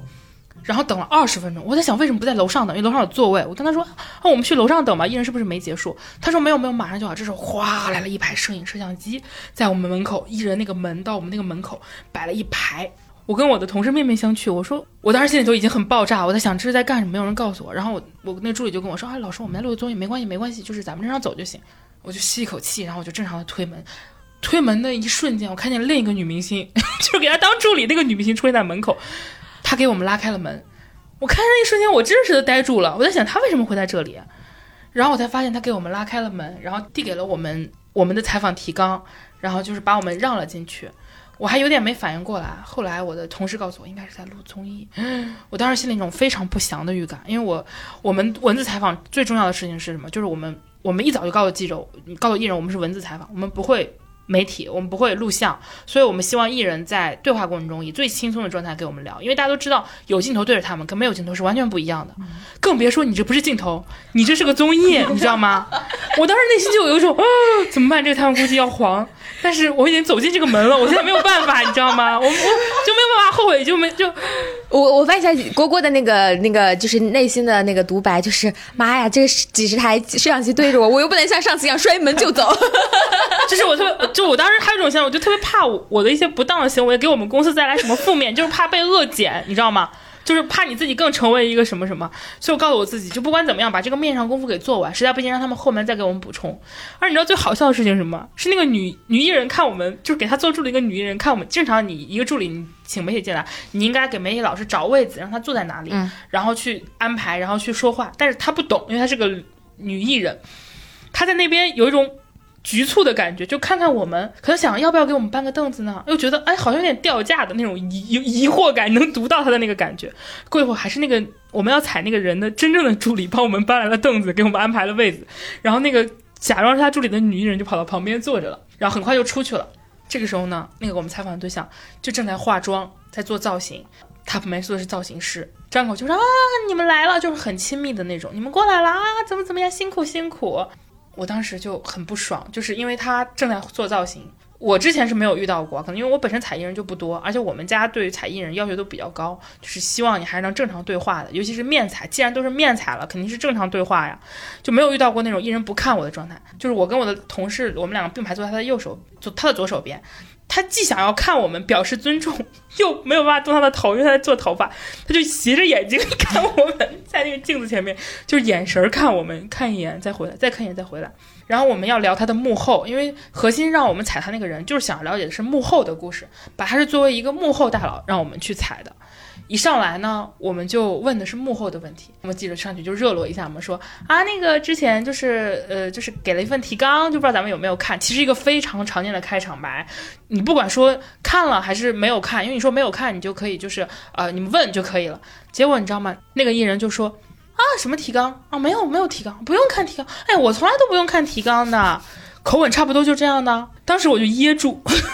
我就在想，救命啊！我们要采一个幕后的人员，用这种口吻跟我们说话，可有点可怕哦。你这个项目真的好懂哦，看来，因为我知道你不懂，我就没想过他懂，所以他没有提纲，对我来说就晴天霹雳，我知道他完全回答不上来了。然后我们就开始一层层问他这个项目，问组盘，问创作，问人物弧光、剧本设计，到选角，到他这个。整个拍摄过程中的很多解决问题，然后面临的困境，他的统一回答就是这个样子。我跟大家讲，问他编剧的问题就是，啊，这个问题，这个问题你们不应该问我，应该问编剧哦。其实你知道吗？我们那个问题，因为我真的知道他可能回答不上来。我那个问题已经直白到什么程度了呢？就我跟他说，这个故事中这两个人员去这样的设计，是不是有一种参照和对应感？前者是怎么怎么样，后者是怎么怎么样？这种对话其实是之前编剧采访中间说过的话。你只需要告诉我一句，对我们就是想做一个这个，我就可以把这个话变成是你告诉我的。这这就是我们采访那些并没有什么东西的。艺人常用的方法，就我给你答案，你承认，在我们的笔下就会变成这是你说的。其实那些都不是他说的，是我们说的。但就连这一步他都做不到，他会反问我这个问题，你应该去问编剧才对。就是我不理解他怎么看待幕后统筹这个工作。就凭我踩过无数个幕后统筹，我知道这些问题他都要回答我的，因为你要提前开无数的剧本会、导演，这些人都是你要对的，好吗？然后呢，我 pass 掉，我说可能太细节了，不要问他这么细节的问题。然后我又回到整个制作过程，我说啊，那这个制作怎么怎么样？我们是不是有什么什么什么什么啊？这个项目怎么怎么样？他说，哎呦，你这是在给我挖坑哦！你想问什么？这个项目花多少钱？你这个就是几千万的预算，我甚至不要你给我具体数字，你就告诉我这个事情在这块可能预算比较大，怎么怎么样。然后他不小心说了一句口误，在这过程中可能就是涉及到一些拍摄嘛，可能就是枪，意思就说啊，我们拿这个枪械怎么怎么样。其实那个枪都不是真枪，我也知道不是真枪。我就顺着他的话，我就去问他，我说啊，那我们这过程中是不是申请这个，比如说还原这个现场，还有这个枪怎么怎么样？他说我没有说枪啊，你怎么能给我挖坑呢？我当时心里就在想，天哪，你在干什么？救命啊！就是你告诉我这个还原过程，我其实想引导他说出这种背后，比如说他们这个有参考人员，有很专业的团队在帮你做这些。他都没有，他所有的问题都可以用反问和一种非常 C 端明星的话术来说。比如问到他选角这件事情，他就回答就是：其实你只要告诉我什么，就比如说我看中这个演员身上，比如一般我们采制片，你怎么看中这个人，他就会告诉你。啊，因为他身上的哪个特质跟他特别匹配，比如说之前有采过 casting，就问他说为什么你选了宋祖儿做这个什么？他说因为觉得他年轻又有演技，然后他团队还不愿意，然后我们怎么掰扯下去争，直到他抢到了他一个很好的故事，对不对？你现在你告诉我，你作为一个明星，你不能跟我聊别的，你跟我聊聊选角总好吧？你知道怎么回答我们吗？他说啊，因为我们是很多年的朋友，我在一个酒吧遇见了他，我就说你一定要过来演我的戏，他就不同意，后来有要有时间，他就同意了。我有一个字能用吗？我有一个字能用吗？你在酒吧里遇到了他，把他拉过来演你的戏，你告诉我。而且最恶心的就是，对话到了大概是中半的时候，他就很不耐烦的跟我们说：“哎呀，你们这个提纲，哎呀，真的是我就不看提纲，怎么问的这么不专业？救命啊！就大家可能大家不知道，我们我们其实，在写娱乐行业这个事情上，就不谦虚的说，我们就是头部，就是如果业内有 top 三。我们家如果是 top 二的话，没有人很大脸说我们是 top 一的那种。我可以，就是我们在我们在产业媒体，就是文娱产业上，真的是可以这么说的。但是这个这个女这个女艺人能给我说出这样的话，当我做，尤其是我们其实不太踩艺人，我们经常踩的就是幕后主创、导演、编剧、制片、统筹，我们踩的就是这些人，也是我们最擅长的部分。我们去给了你一份这么详细的提纲，结果你告诉我们，你这问题好不专业。那一瞬间，我看到我们的记者的脸垮下来了，就是就是一种不知如何掩盖的垮，然后我就。我俩就那个采访，就全是在他换我，我换他。就当我们一个人实在绷不住的时候，就会另一个人接上，你知道吗？因为你你就忍不住，你就不知道该怎么对话下去，你就只能换一个人，让这个场面不太尴尬。最后那个采访本来定的是一个小时啊，因为你一般采幕后，你至少一个小时聊故事，但他什么都可以一句话回答给你，所以我们半个小时不到就聊完了。然后他的助理就跟我们说：“哎呀，就是今天也的确是时间，再加上这个综艺拍摄各种什么，老师们辛苦了，怎么怎么样？我们之后还有什么问题，我们可以之后我们私下我们再约这个叉叉叉的时间，我们再聊。”我当时心里就在想，我他妈有两个小时，我也不会跟他聊，跟他聊聊出个什么呢？然后最后你知道这事情怎么解决的吗？就是我们又真正的去找了一个执行的幕后。正儿八经的人家给我们聊出了故事，然后最屈辱的是，我们还得把这个所有正儿八经有料的内容安给这个艺人，说是他说的，你知道吗？这个其实是现在明星要当老板转幕后一个大通病，就他们其实真的很多人他就是个明星的牌子，但他还非得好像显示自己有点什么商业头脑、经营能力啊什么之类的。那你给我嗯嗯啊啊就算了。你你就说不上来，我也我也觉得就是觉得你你是个草包嘛，就是或者不说你草包，你你不是做生意，你就是个牌子。但我完全认啊，因为有的时候明星工作室或者明星老板，你就是要你这个明星作为一个牌子的，你这种底下活是底下人给你干的。但是你自己不行，你还要质疑我不行，而且你态度也不对。就是有的明星我知道他不懂，所以给他很细的提纲，他是会准备的，他会照着他该有的话给他跟你说到位，那也行。你这也不准备，然后你所有的问题你答不上来，你都会反问来结束这个事情。我真的是要不是看到这个稿子是别人找我们写的，我真的是做一个负面都有。我后来就很明确的告诉我们记者，我说我说如果说这个我们这一幕啊敢被那个 那个那个综艺给恶剪，剪成是我们怎么地不专业，我放所有录音出来让他砸个底朝天啊！这个人的人设我立刻给他砸翻天了。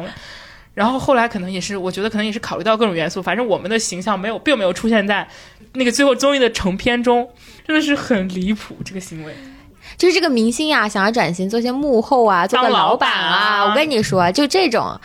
呃，是那种想让自己充能干的。还有一种人呢，就是他，我感觉他到原地就是作画就要成仙了的那种，你知道吗？离谱到就是你问他这个生意怎么做，就是啊，你为什么小小年纪永远只谈钱？我可以指名道姓的说，陈坤就是他。就是我特别想跟他说，大哥，我们的媒体叫娱乐资本论。你你的宣传请我们的时候，没有告诉你我们叫什么名字吗？就很疑惑。就我们，因为我们其实会把它当成，因为他不是开那山下学堂嘛，我们把它当成一个正常的公司老板，对公司搞来做。就他做了一个新的业务，要可能做一个新的演员培培训体系或者平台什么之类的，这个是有一个很严格的体系可以去流程的。对，陈坤说。这个其实没有什么商业价值，就是它是意味着我心中的发心，一种初心，就是愿望。当年我和小迅，我们两个人，小迅就是周迅，然后我们坐在一起讨论演员的本质。爸爸他说了一堆有的没的的。我可能我也比较直接，我就直接问他，我说那一直亏钱的话，也不能一直投入啊，就是总有一个就是商业回馈啊，因为毕竟考药还有很多成本。爸爸可能也问的过于直接了，然后呢，就是陈坤也就直接回，反正就是前三年就是我们不会考虑这些，然后我就抓住了，我说啊，那前三年不会考虑这些，那到了第四年我们是不是会有一个商业目标？那如果第四年我们怎么计划靠这个什么什么来做？然后陈坤啊，哎，你很敏锐哦，你是什么星座？我当时就觉得，Oh my God！而且，哎，他们真的好喜欢，就是要追求本心。我不知道他的本心是什么，就是，就一直也拿着那个串儿，我反然后偶尔的时候还要盘个腿坐着，就是可能觉得舒服吧。就嗯，反正我不是说这里说一定说是陈宽，就类同类型的。陈坤没有盘腿，但是我拿没拿串儿我不记得。但我跟你说，就我感觉我给他个蒲团，他真的能够当。他他跟你对话过程中，他有一种随时要作画修仙的感觉。对，就是那种。然后，就是你跟他聊生意，他没法跟你聊。就我这做的是一个很伟大的事业。嗯嗯。我在给行业输送人才。然后你就问他，你可以一直无休止的投入去输送吗？他就会跟你说。呃，这个短时间内不在我的考量范围内。我就想说，那你为行业无条件的输送人才，你给一个学员一一年收三四万块钱啊，主要是我们这样的号不可能去给他写，他无条件的为行业 输送人才。就是主要是你要完全公益，我觉得可以，但你这明显是个商业行为啊！你做了一个公司，你也收了你的学生的学费啊，你就应该告诉我你收多少学生，然后配什么样的师资，能够把这个把这个东西给回本进来啊，对吧？就是你，包括你未来你怎么考虑从这个把它变成一个，就至少不亏嘛。我们也不说你商业，你不能无休止投入啊。而且就是他也不是说到这儿，他就是任何话题都能给你回到初心啊、本回到本愿啊，就是那种特别飘的东西。就我特别害怕，就是采艺人说他跟我说这种词儿，因为这种词儿写的时候都不能写，因为他居然会告诉你说，哎呀，什么什么什么发心啊、愿啊、佛啊这种都不要提。那你告诉我我怎么写他？跟我说的全都是这些。但是他有一点好，就是他不摆架子。就是陈坤接受采访的时候，他不会说宣传要跟着我，就是或者是说经纪人要旁边听着，然后我要全装怎么样？他就是跟我们聊天的时候，就是他素颜，然后就是他穿的衣服打扮，就是非常的日常。他就是，而且他那个办公室他经常去，所以说就他正儿八经是把自己当老板的，可能就是他有时候会不自觉的给自己上一些这种玄学价值，但是他是正儿八经，在我看来是是是去做老板的，这还是不一样。就是他能够跟你是这么聊的人，其实还是把你当一个平等的对话对象的，啊，嗯就是这种其实是还算是比较 OK 的。他只是说说的东西你就是不不知道怎么用，哎，就是 就是摸写稿子的时候就是要死，但你起码你在就是对话过程中没有特别的难受。难受，就你就不会觉得很不平等。嗯但是啊，有的人真的是想跟你当老师，想教你做人，你真的是受不了，你知道吗？李光洁，我跟你大家讲，我们之前踩过他的，就是 TF 什么老 boys，为什么只有他不出来是有理由的？你知道吗？李光洁对我们说过一句很经典的话，我甚至可以给大家复述一遍，类似于就是说。给他问了一个他一个问题，就问了一个很正常的问题，然后李光洁在回答之前要先问看我们记者一下，说你今年有多大呀？然后记者跟他说我是九几年的，然后李光洁说啊，那我接受我接下来这个回答你可能只能听懂三分之一，如果你悟性好，可能听懂一半，半但是不太可能全部都听懂。听懂，就是你就不知道想干嘛，你知道吗？你想干嘛呢你？就就这个人在干什么？救命啊！就这种我我，然后就是满脑子想你跟我说说什么学术理论，我要听听，我他妈只能听懂一半，我只有做物理题的时候，我只能。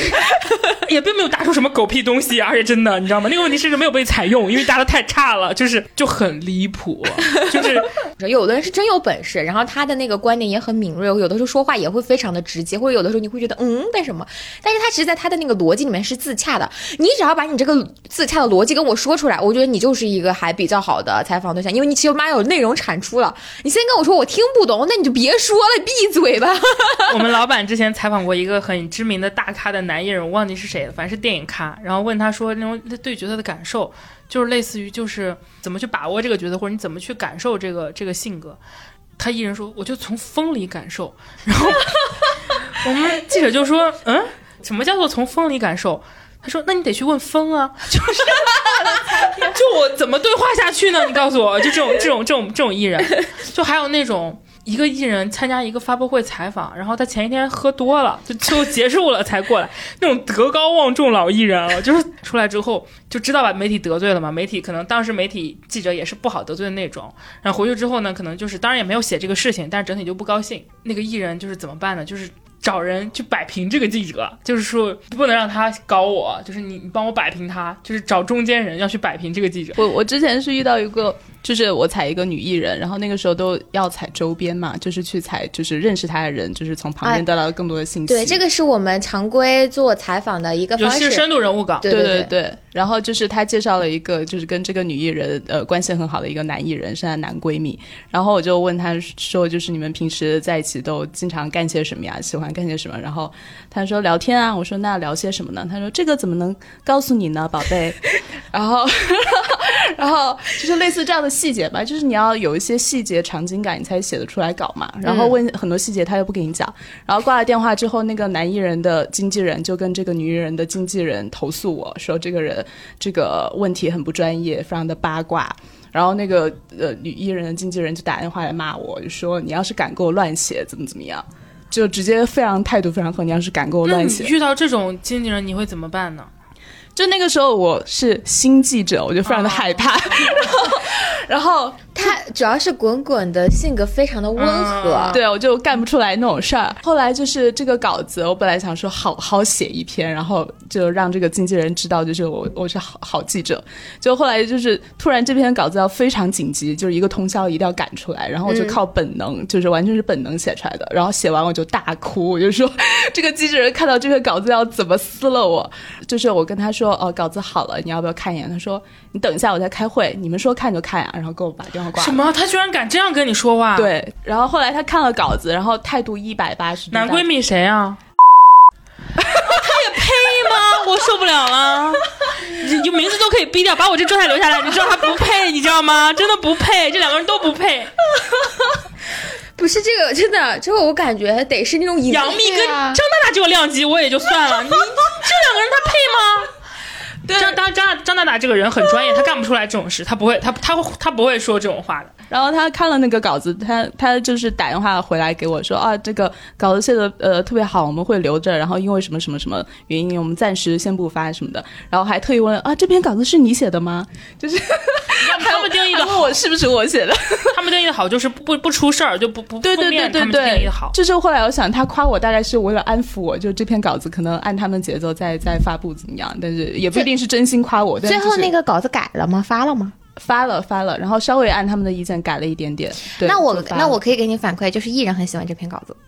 就是如果说经纪人对你的态度有特别明显的转变，这就是艺人本身很喜欢你这个稿子。就有的艺人他对稿子是有明显偏好的，和他的那个采访方向是有明显偏好的。你知道吗？你的行活其实反而是他们最喜欢的类型。，对，就是用编一对用一些，呃我其实我觉得那些就是 水词儿、吹逼的，对，真的就是因为你正儿八经，我们真的真的记者想去好好写一篇人物稿。其实我们会尽可能的避免掉很多粉丝爱看到那些没有任何价值的。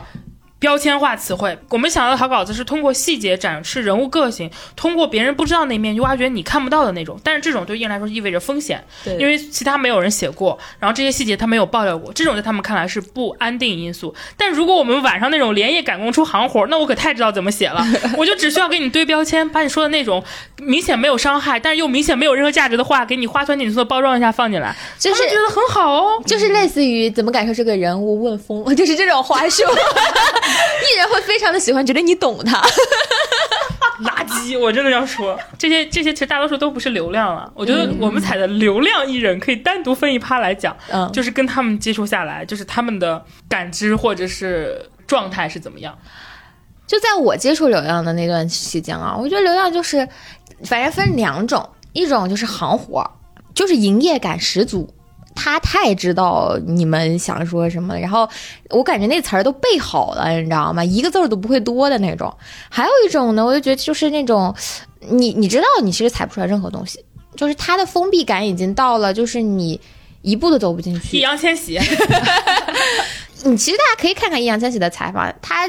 就是人物写过他最好的一篇采访，就是采访他周边的。分之八十五以上全都是他身边的人说的。对，就是他什么童年的好朋友啊，什么之类的。那篇采访就是大家还是有点信息的。就为什么大家刚才郭郭说想做个什么样的稿子，其实本质上就是想做一点信息增量的稿子，对，给大家有点看点不一样的东西，或者更深度、更细节的东西。那大家起码才觉得，要不永远都是哇，他有多努力，他有多好，怎么样？其实一点意思都没有。但你看，其实有的艺人，就是你其实很知道他的那个心理防线非常的高，你其实很难走进去。其实，在以前的那个娱乐圈生态的时候啊，就是明星跟记者是一个非常紧密的关系，他们甚至会跟记者做好朋友，因为他们会觉得有特定的几个记者是特别懂他们的，然后了解他们的，然后他们其实在他那个时候为什么能够出那么好的报道，是因为他们跟这些记者是真的有过很多很深度的交流的，他们是真的，比如说有的人是我在我就在明星的家里面跟他喝酒到半夜到天亮的那种人，他是把他当成知己，当成好友，然后当成一个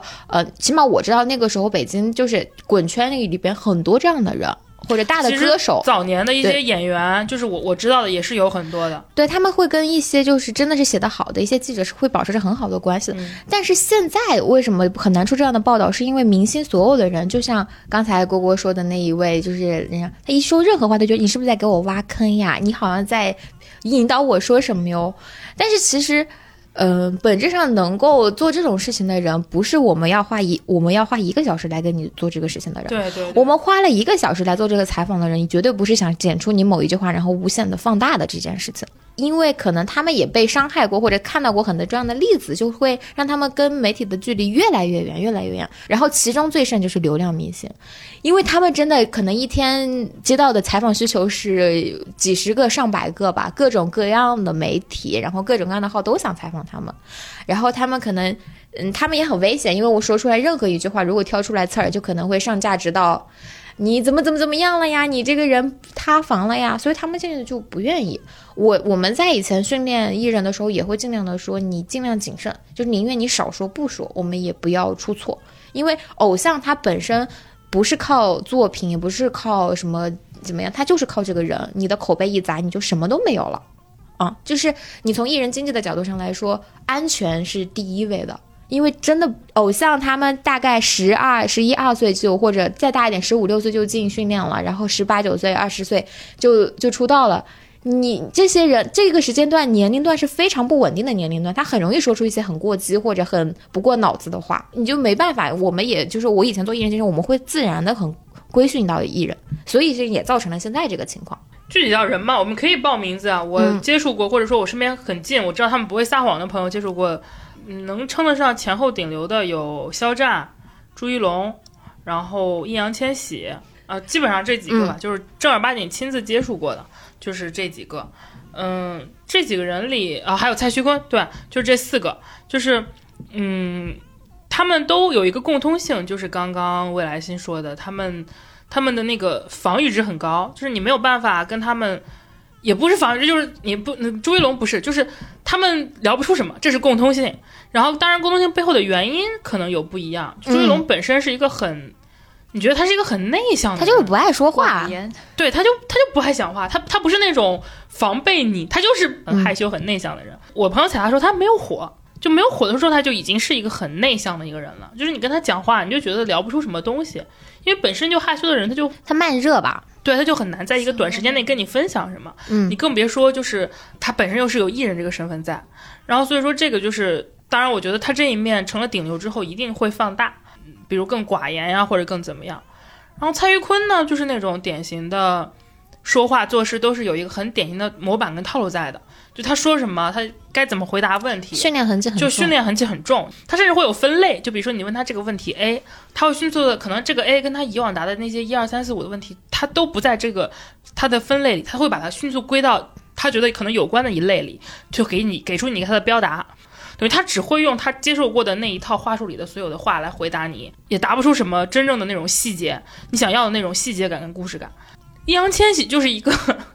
他所有的回答都可以简在二十字以内，甚至十个字以内，你知道吗？他的防御值特别高。我有一个朋友采访他的时候，就是说他一进那个房间就找了一个最隐蔽，就是最不起眼的角落。你想跟这样的人有很好的采访的结果出来，其实首先你要找到一个他感兴趣的破冰话题，然后你们两个当生产生到就是说，哎，像屈楚萧你说聊三国的时候说，哦，你其实我是可以跟你在某种程度上可以交流的。然后呢，我们再延伸到我们想问的一些问题上去。但是这种顶流，他往往给你没有时间。采访时间二十分钟，给你面子四十分钟，哇，顶天了，一个小时顶天哇，了。顶流能超过半小时，那可真是太看得起你了，在人家看来就已经。对对对，但是说真的，你一个详实的人物采访，你就比如说我们之前知道，我知道人物做易烊千玺那篇，那个时长整个得有一到两个月，甚至两到三个月的时间。他有做了大批量的周边走访，就是去实地挖掘，然后去跟着他，就不一定是踩他，可能是跟着他的状态去了解到的。当然，对我来说，我我们是没有这个时间成本去做这件事了。是的，但是同时，易烊千玺肯定还是他们团队开放了一个这个口子给到他，他才能出现那样的一个东西吧。呃他很聪明啊，这个团队。你看他不太做这种文字深度的采访，但他会团队喜欢用纪录片，就是跟腾讯新闻啊这种合作的这种纪录片，跟采自己大半年这种形式来展现自己。他其实留有这样的窗口的。嗯，团队也觉得他本来也说不出来话，你采访也没有用，那就不如用纪录片的形式跟让让大家感觉更直观。我觉得他这个方案倒是挺聪明的，起码是适合这个艺人的。嗯，但是对于我们这种记者来说，就是是一个不可攻克的 堡垒，就是就有过一次之后就不会再想踩他，因为你知道你获取不了任何有有价值的信息，他能给到你的所有都是他已经给过别人的。我们当然不希望我们对一个艺人所有的聊天的信息都来源于他所有从他已公开的所有报道里都能找到一模一样的话，但是往往顶多给你的就是这种。但是就是也不是说不能找到突破口，就为什么说易烊千玺防御值很高，是因为我们查他的资料就是很难找到他的突破口。你跟他聊盘串吗？不是盘核桃？跟他聊，你跟他聊雕塑吗？呃北京胡同，你咋跟他聊？他不是他，嗯，也不一样，就是他不是一个只要你找到跟他感兴趣的话题，他就会给你打开的人。对，他是天生对于对话者的那个防御就很高。就是我朋友踩他的过程中，全程他的表情其实都很漠然，可以这么说，就是不是说他不亲切，是他习惯了有一个面具性对话。距离的距离感的，是一个有距离感的人，他没有办法去放下心房跟你展开。我觉得这个就是人的内心封闭值跟敞开性是有不同的。我我感觉这个就是，就算你找到他喜欢的话题，他也没有办法去跟你完全百分百敞开。能够对，但有的人其实是能够用通过这种方式打开的。就上次我们说采访张艺兴的时候，他的采访也很多。然后我们当时就是嗯一个特别新的记者，然后他当时就是张艺兴发那张什么什么雨不落专什么的那张专辑，梦不落。啊梦不对落雨对，梦不落雨的雨不落专辑，对不起，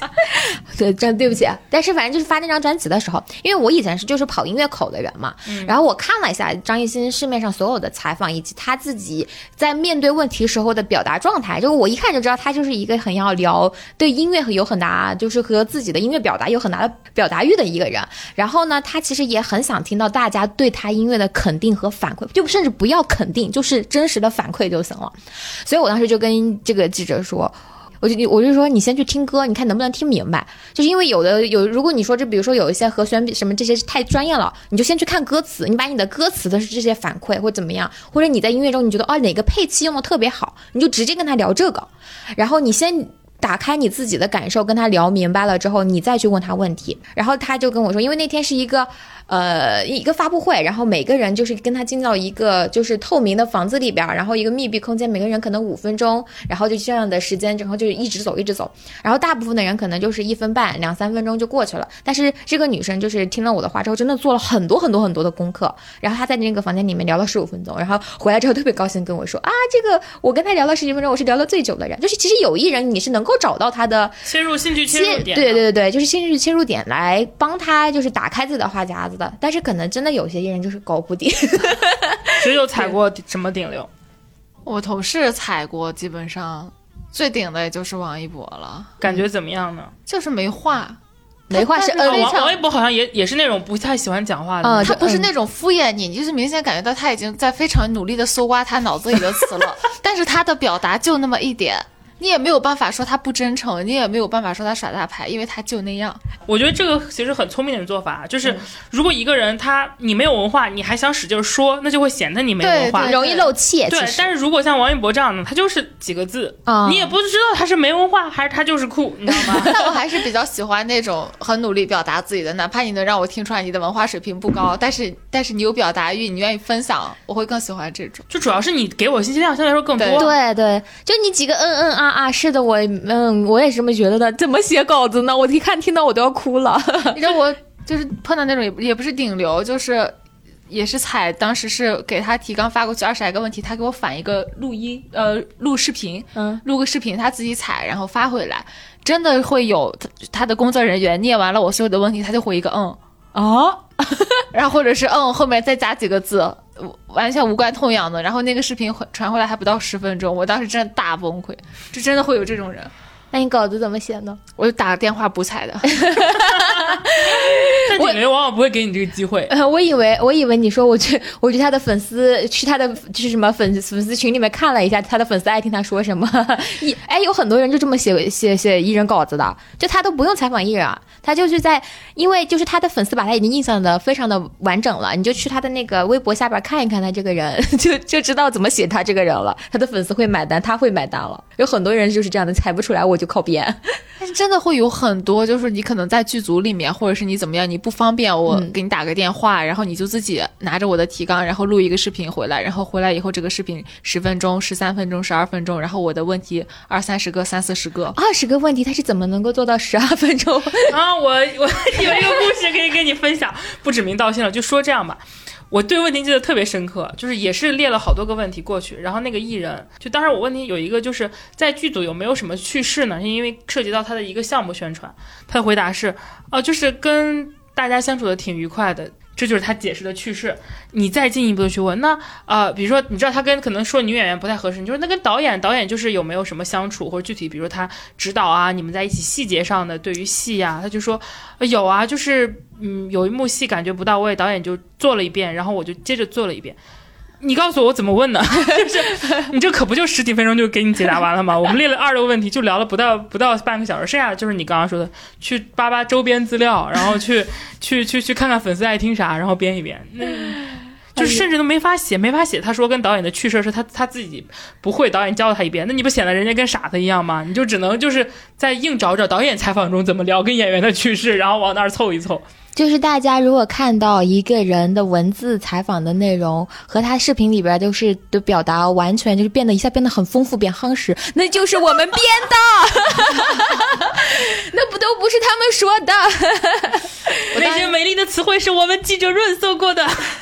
就非常不知天高地厚的时候，我觉得收到那种，比如说偶像、偶像、偶像艺人还挺出名的，然后然后三十分钟的录音回复，我觉得哇，这个人才给我答了三十分钟，然后后来才知道三十分钟真的很多，很给你脸了，很给我脸了，真的，大部分的流量就是偶像还是那种。很有粉丝，但是又不是特别上的上得了台面，就是呃咖位上不太了台面的那种，基本上就是十几分钟。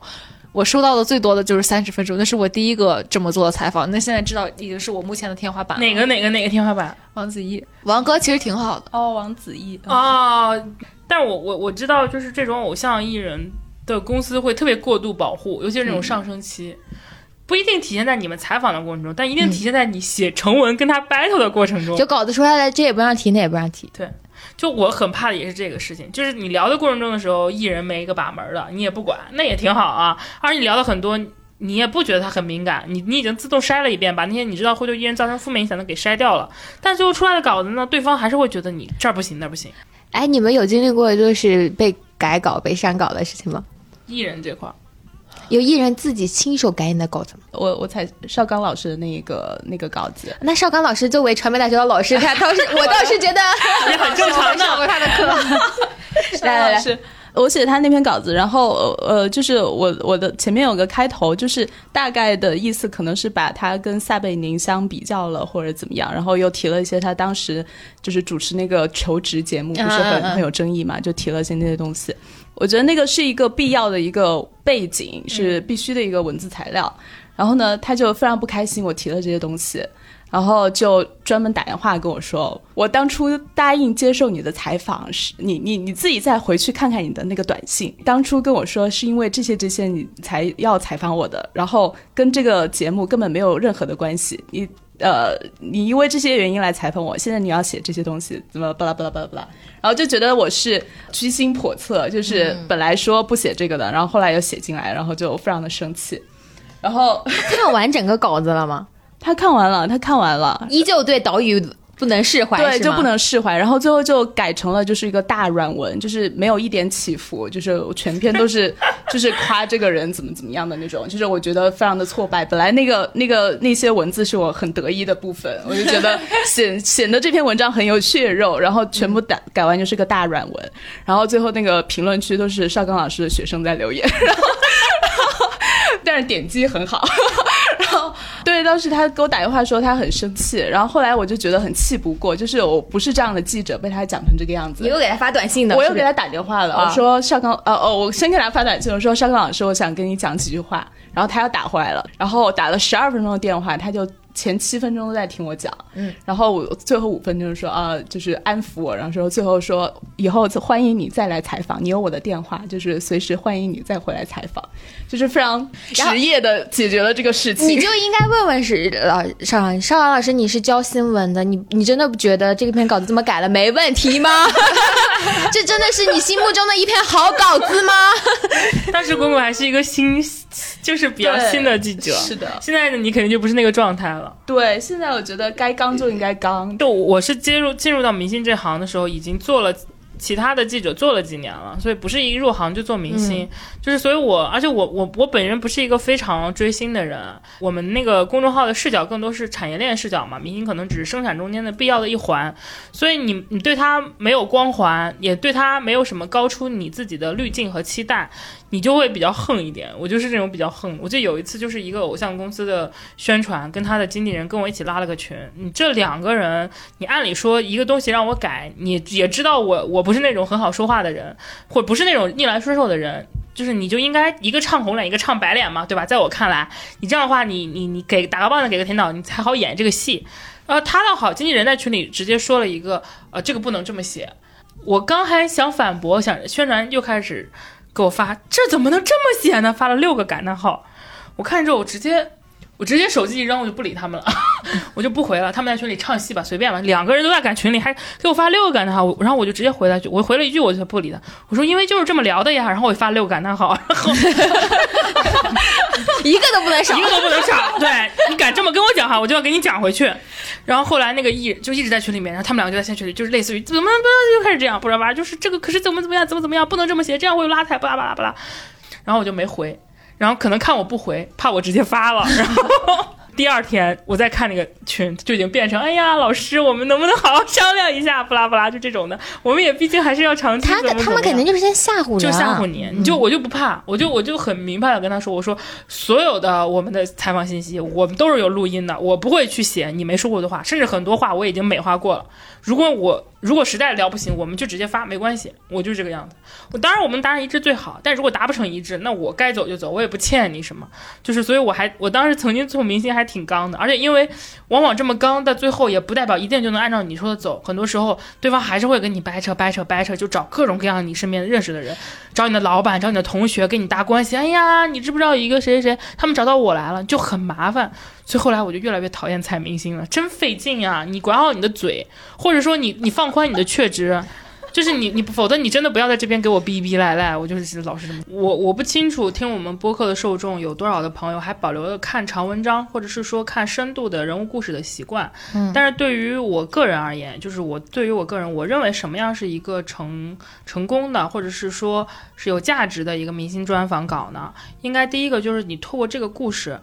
我能看到这个明星身上复杂的一面，不是像人的一面。对他不是只有一个他，不是只有镜头前的那个光鲜亮丽他。这也是为什么我们经常问顶流的时候，总想问问他低谷的时候是怎么过的，怎么看他自己曾经的时候。那是因为他现在的光鲜所有人都知道了，但是他是怎么看待他曾经的那段日子呢？那个是不知道的。这个就是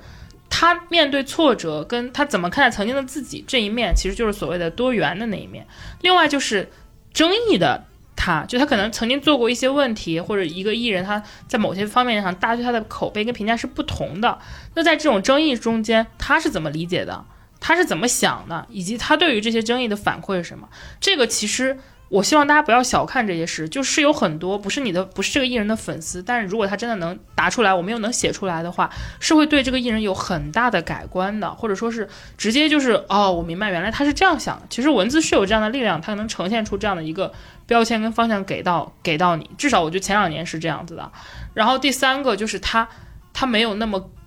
光环的那一面，就是他的增量，就是他除了他是个艺人，他是个人啊，嗯，他他更像一个人的那一面。我经常追求的明星专访，就是我希望能达到这个，就是他的多面性、他的人性以及他的争议的那个性，就是他都能答出来之后，我就觉得啊，那就是一个不错的。然后在这个过程中呢，我会希望我通过解答这几面，给他给他树立一个所谓的，就是现在所谓的一个标签，就是。不是粉丝们吹的那种什么大长腿低音炮，不是什么说的那种大都用烂那种老干部，什么什么什么那种什么艺术家，而是一个很真实的他的那种东西。当然也是一个贴标签的过程，因为我们都知道明星是喜欢你给他做包装的。但是这个包装如果能基于我刚刚说那几点，是他就会很成功。就是我我觉得人物做易烊千玺那个稿子就做到了这点。他其实会让你的这个标签更加的踩在地地上，在地上就是。为什么一定要做？我觉得这种深度的专访和人物稿呢，其实就是把这些一个一个飘在空中的人，给你牵一根线，让大家看到他是怎么落在这个地上、踩在这个地上的。我我老觉得我们接触到的这些艺人啊，就是都是很悬浮的，都是很片面的。他像个风筝一样一样的，就是你都不知道他到底是怎么飘的，你也不知道他想要飘向什么地方。但是有的时候，我觉得这个采访就好像是一根线，我们把没有办法给他拽到地上来，像跟我们一样平等的交流，正儿八经的一样的生活，展示他完完全全真实的一面。嗯。但是起码我们有一根这样的线能够牵下来，哦，告诉他他的根在哪儿，然后他这个人为什么长成了这这个样子，然后他为什么飘到了现在这一个角度。这一个方向里边去，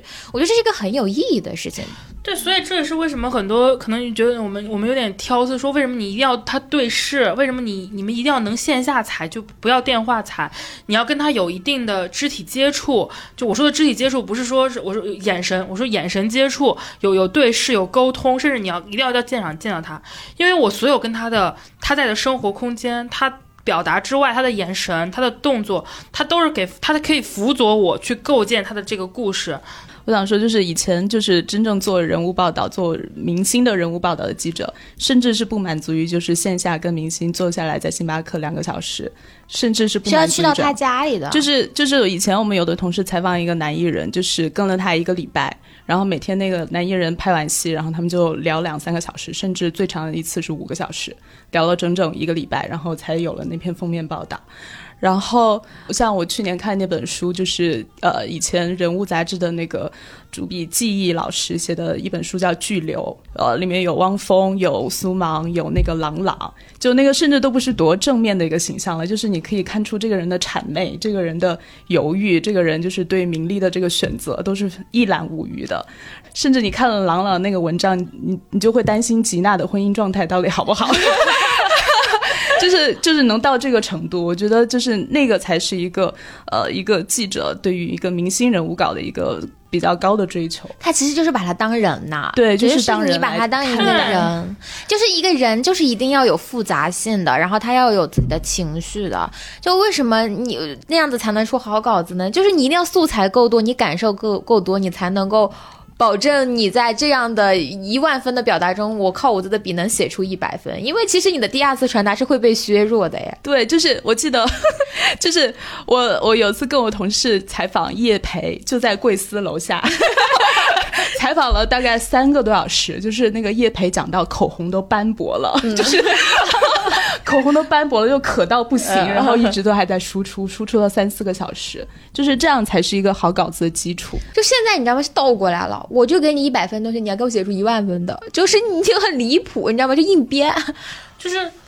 一百分东西怎么写出一万分的？就是主要是可能他们眼中的一万分，在我们这里可能连一分都到不了，就他们要的一万分是更。很多花团锦簇的包装，外界的那些东西跟他已经有过的，他们会跟你说说啊，那我们艺人之前的资料我可以给到你哦。但是如果你的资料真的足够有价值，那我何必还要再对你做采访呢？就是你的资料不足以达到我觉得我去描摹你我想要达到的状态，我才会想要去跟你做深度的对话和沟通。但是也有一种人，他就是我其实是 B，但是我粉粉丝喜欢 A，我就我给你采访，你其实你只能得出个 B，但是我绝对不会让你这样的人出现。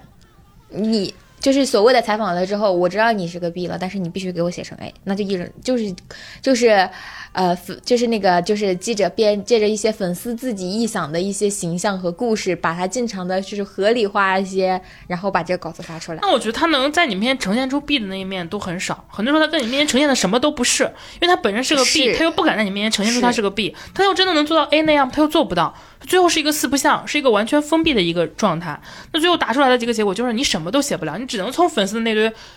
那堆簇拥的那种话里去找出他想要的东西。反正我现在最大的感受就是，我觉得他们没有生活感，就是每一个艺就很少有个人能给我那种脚踏实地，他们回去也要吃饭睡觉的那种生活感，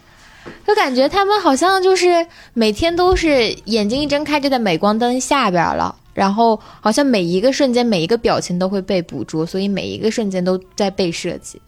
就这种啊变得好，就我我已经很久没有看到让我觉得好生动的。人物人物人物稿了，然后你知道，我觉得还有一点最遗憾的，就突然讲到这个问题，就是有那种特别愿意跟你表达自己的这种被采访者，但是有一些同行他会用一种俯视的角度，或者就是那种戏谑的角度去来去来写这样的一个一个一个人。就上次我我突然想让我印象深刻、特别深刻的两两篇报道，一个是庞麦郎，一个是当初的那个桑晒那篇稿子。嗯，那种稿子也让我很不舒服。其实就是我觉得你愧对了愧对了别人的真诚。就是你的那个视角天然的让人不舒服。就是我觉得，作为一个一个记者，我觉得你要你希望你的采访对象放下傲慢，你也要放下你的傲慢。就是大家都很平等的对话，然后诚实的去还原于他。这个其实对深度，尤其是对文字的记者要求，其实还挺高的。是，就你你说从笔法和就是整篇稿子上来说，他这两篇稿子写的好吗？庞麦郎那篇真的是写的还挺好的。但你从个人情感上的来说，你看到那篇稿子，你就知道他有多伤害那个采访对象，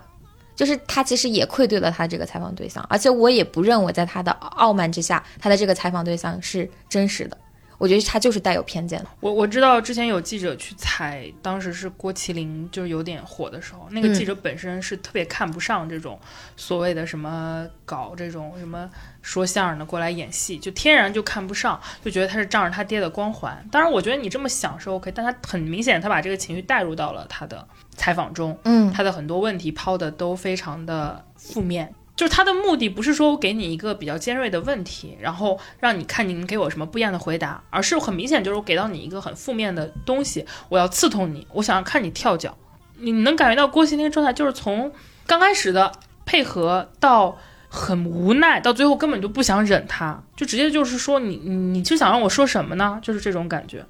你能感觉到一个记者。带着偏见去采采访对象的时候，他会对艺人的恶意是能能是能造成是能感知到的。有的时候你你会带着一些猎奇的想法去去采一些人，你这种不对等，就像那些艺人高高在上的去俯视记者一样，你是一样，就是你你是双向的不舒服。对，嗯，对我来说。那我问个问题，就是易立竞、杨澜、李静，还有 还有那个什么呃，那个头特别大的那个。鲁豫，鲁豫，你们喜欢哪一种？我觉得易立竞他虽然是省，他是审视，但是我并没有觉得他很傲慢。但我不喜欢易立竞，因为他已经让我 get 到了那种傲慢感。对对，就是对比之下，同样是比较犀利的话，可能对话方式我喜欢的是金星那样的，就都不在。我觉得你应该能 get 到我的意思，就是金星秀啊，就是他在那里面跟明星聊一些比较敏锐的时候，他的状态，他给我的感觉就是，我只是想得知你的另一面，或者看看你的反应。其实早些年的那个。鲁豫也有这样的一面，后来可能慢慢少，因为现在后来艺人都不一样了。当然，杨澜一直都不是这种状态了。我我也不是很知心大 get 到杨澜啊，对我 get 不到她，她她这个风格不一样。但我我说真的，我个人对易立竞不是很，因为我其实看过他仿杨幂那一个。就我觉得他仿的还挺好的，因为我觉得那是杨幂为数不多还说出了点其他标准答案的一个访问。就是我觉得有些时候是需要他们这样的这种态度，他只有去刺痛到了艺人本身，才能够获得意料之外的答案，是需要的。但是。但我不，我其实不太喜欢，就是大现在大众的一个合集，就是他一直咄咄逼人的那个状态。是，对对对。我觉得，我其实我是觉得那种状态是你是出不来好的内容的，因为你只会让逼着艺人们更加的封闭自己。就算他在这一次，他他被你答逼出了一些东西，但之后他可能采访这条路就把他堵死了。嗯，就他之后再也不信。你是牺牺牲所有的人对后续的采访，尤其是我觉得易立竞这种，他是在镜头之下的，他更不一样。他就我们刚刚聊的都是镜头之下的，他是被记录下来的东西。他跟我们这种私下的文字的对话，就是。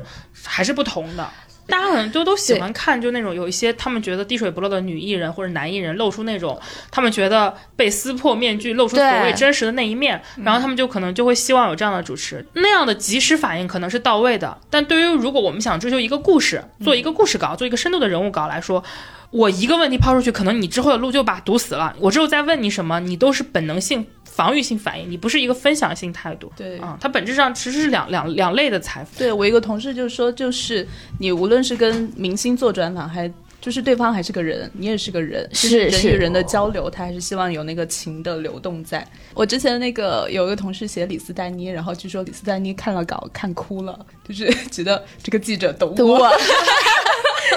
嗯，对，所以就很想跟大家讲，首先，经常采访明星的记者报题的时候，并不喜欢报那种小鲜肉、流量明星，因为拿不到信息，我们没办法写稿，而且他们好无对聊他们哦，很无聊。他在我们的眼中就是 so boring。对，然后第二就是我们其实跟明星交流的时候，我们最关心的就是他有没有说出就是我可以写的东西。对对其他的我们并不在意，并不是说我们采访了明星我们就怎么样了。哇，我们今天采访你就好开心哦，就也没有。就我感觉有一些媒体记者是会这样的，对。之前喜欢发合影的，是的，是的。这种的，是不是也遇到过？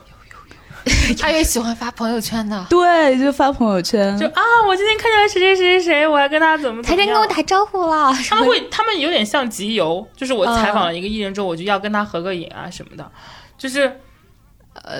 但是我有要，我有主动要过合影，有三个艺人我主动要过合影，都是那种就是爸爸妈妈认识的，然后我从来不发朋友圈，我发给我爸妈看，就是这个我也有过，我有跟我爸妈讲我现在在干嘛，让他们有一点感受。我们在我在那种酒会上遇到过这种国民艺人，然后我就是就是发了一张，然后给我舅舅看，因为我知道他很喜欢那个艺人，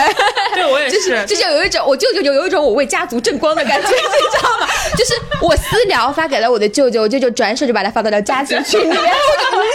我说倒不是这个意思，我我也是这样，就是我当时不是去之前去录那个哥哥那个庆功宴嘛，其实我个人很喜欢张智霖，但我没有想跟他合影，我想我要跟林志炫合影，因为我妈妈很喜欢他，就会有这种感觉，但是这个不太一样啊，就是这个也不是我的采访，如果是我的采访，我可能也不会了，就是工作是要大于这些，但是这种庆功宴这种场，我就可以自由一点嘛。但我第一反应就是给我妈妈，因为有的时候你你做过采访艺人的活，我不知道九九会不会这么想，就是你会觉得你跟他们远一点，是让你保持不要幻灭的一个重要方式。会，真的会。就有有的时候，我真的是还不是采访出任何问题啊，采访都非常顺利的进行完了，但是我采完这个人，我对这个人就没有求知欲了。这个人在我 在我在我面前就就就过去了，嗯，就你本来可能对他很有好感，对，然后我现在觉得采访完了，嗯，他确实挺好的，也就跟我想象的一样，然后已经没有什么了。但本来其实我觉得我们本来对，因为我们干了这行之后，就算你以前有，现在也没有了，就是你对艺人的也没有啊，我之前有的时候踩一些艺人之前，我还是对他们有些童年滤镜在的，觉得啊这个不错啊，我挺喜欢。然后踩了之后，你是说的陈坤吗？听到他跟你聊，嗯，回归初心，现在感觉就是一个又一个的工作对象，嗯。就不会再有那种所以，所以到最后吧，就是我们就是被迫工作，也没有被迫，就是因为工作原因，就是会接触到这些艺人。我还是很有一些瞬间还是挺高兴的。就像我刚刚跟你们讲，就是我说我印象很好的几个艺人里，就是可能还有一点没有，就是当时是也是踩那个。就朱亚文的时候，就是当时采朱亚文、郑元畅他们，他们三个坐在一起，很放松的状态，三个人都穿着西装嘛，刚有活动，然后那经纪人员也都在一个大房子里，隔得他们很远，然后我就采他们采了很短的时间，他们就突然说到他们自己的孩子，然后就开始说，哎，你家那个男孩儿怎么怎么样，我好儿子怎么生动啊！就非常的生活，而且三个男人嘛坐在那边就很帅，穿着西装，还李佳航还有一个就聊起孩子，然后他们说这郑元畅，哎你没有小孩，你赶紧呀，怎么怎么样？那一幕那个房间里的采光也很好，大酒店嘛，然后那个光打过来，他们那个沙发，他们三个互相在打趣，你觉得非常生活。再有就是郑元畅手里还帮我举着我的手机，因为我没有跟他们坐得很近，所以他们担心我那个语音录不到，他们就郑元畅就把我手机拿过来，一直拿着那个手机录录他们三个的声音。那一瞬间，你觉得啊，就是这一幕在你心里是很生活的一幕。再就比如说我刚刚讲的那个大张伟采访的时候，他偷偷的从他那个口袋里掏出一瓶饮料喝，他怕他老婆发现，还偷偷摸摸的，就那个场景你觉得很可爱。还有就包括，尽管我现在对他滤镜碎掉的曲楚萧，曾经他就是那样穿着那个裤衩，然后就过来那边像个男生一样过来想跟我握手，发现我手里有东西，有点尴尬，去挠头，然后他就端着个盒饭一边吃一边跟我讲话，就是这种。不一样的东西在你心里是是很珍贵的，即使说你后来很讨厌他，但对你来说那是一个成功的片刻，或者就像我刚刚说廖凡他点一根雪茄的那边 那个低音炮跟你讲话的时候，你就觉得啊，就是你曾经有幸的看到了他们的那一面，你就会觉得有一种。收集的感觉，但是你收集的是那个回忆瞬间，它不需要，它它比你跟他合影一张啊，或者是是要有价值很多很多。在反正对我来说是这种感觉。哦，我想起来有一次我们去采访那个未来星，你知道未来星和就是那个 rapper。然后采访着采访着，他说：“哦，我们我们都有关注你们写过我们的那个负面，然后，然后，然后我说一下，这个未来星不是我，不是我，是那个 rapper 未来星。对，都有说呃，我们知道你们就是那个是娱乐资本论，然后还把手机拿出来看，是关注我们的公号。这我觉得这是一个对职业能力的褒奖。对，就有的时候我们去采一些业内的大佬，就比如说一些头部的制作公司啊，然后的那种老总啊，或者是是那种经纪人啊，他们就会说啊，我前几天才看你们号发了个什么什么，那一瞬间觉得啊，对对对，所以说了这么多，你们这回归到工作本身，你们愿意踩明星吗？不愿意。白聊了。没有，我我我代表我个人不愿意一下。九九呢？九九呢？有我看我看他就又摇头了，刚才。也也还好，我对采演员还是比较有。因为有的时候你你跟他有一种那种博弈的感觉，就是你你看了一个角色，因为我们基本上就是做宣传期嘛，你看了一个角色，对他有想法，然后你拿着你的结论去验证他的结论，有的时候他真的会给你一些回馈，你那个感觉是很爽的。嗯，但是别的就算了，滚滚呢？不愿意，就是我更愿意采素人。首先就是你在采访艺人之前，你不是要做调研嘛？就是看他以前的一些文字资料啊，甚至影像资料啊，有的时候甚至只有综艺材料。就是我会觉得我做调研的那个时间是被浪费了，就是我在浪费我的生命，看这些八卦，看这些综艺。哦对然后对，为了挖掘他的一些小细节，什么东西，就是那个过程，我已经觉得很浪费我的生命了。然后你去采访他，采访完了之后，就是跟经纪人、跟宣传、跟他本人的这一系列的拉扯，就是一些你自己用的心思、花的结构，然后最后被一些也不知道有没有文化的人，然后就是就被改掉，然后改成一个平淡无奇的一个白开水，一个大软文，还有一堆人吹，觉得他很好。对，就是你就会觉得整个的你的工作的价值就被消解了，就完全没有任何的价值。就是遇到一个素人，他还愿意把他最心底的那些话跟你分享，你还能够得到一些感动或者说人生的感触。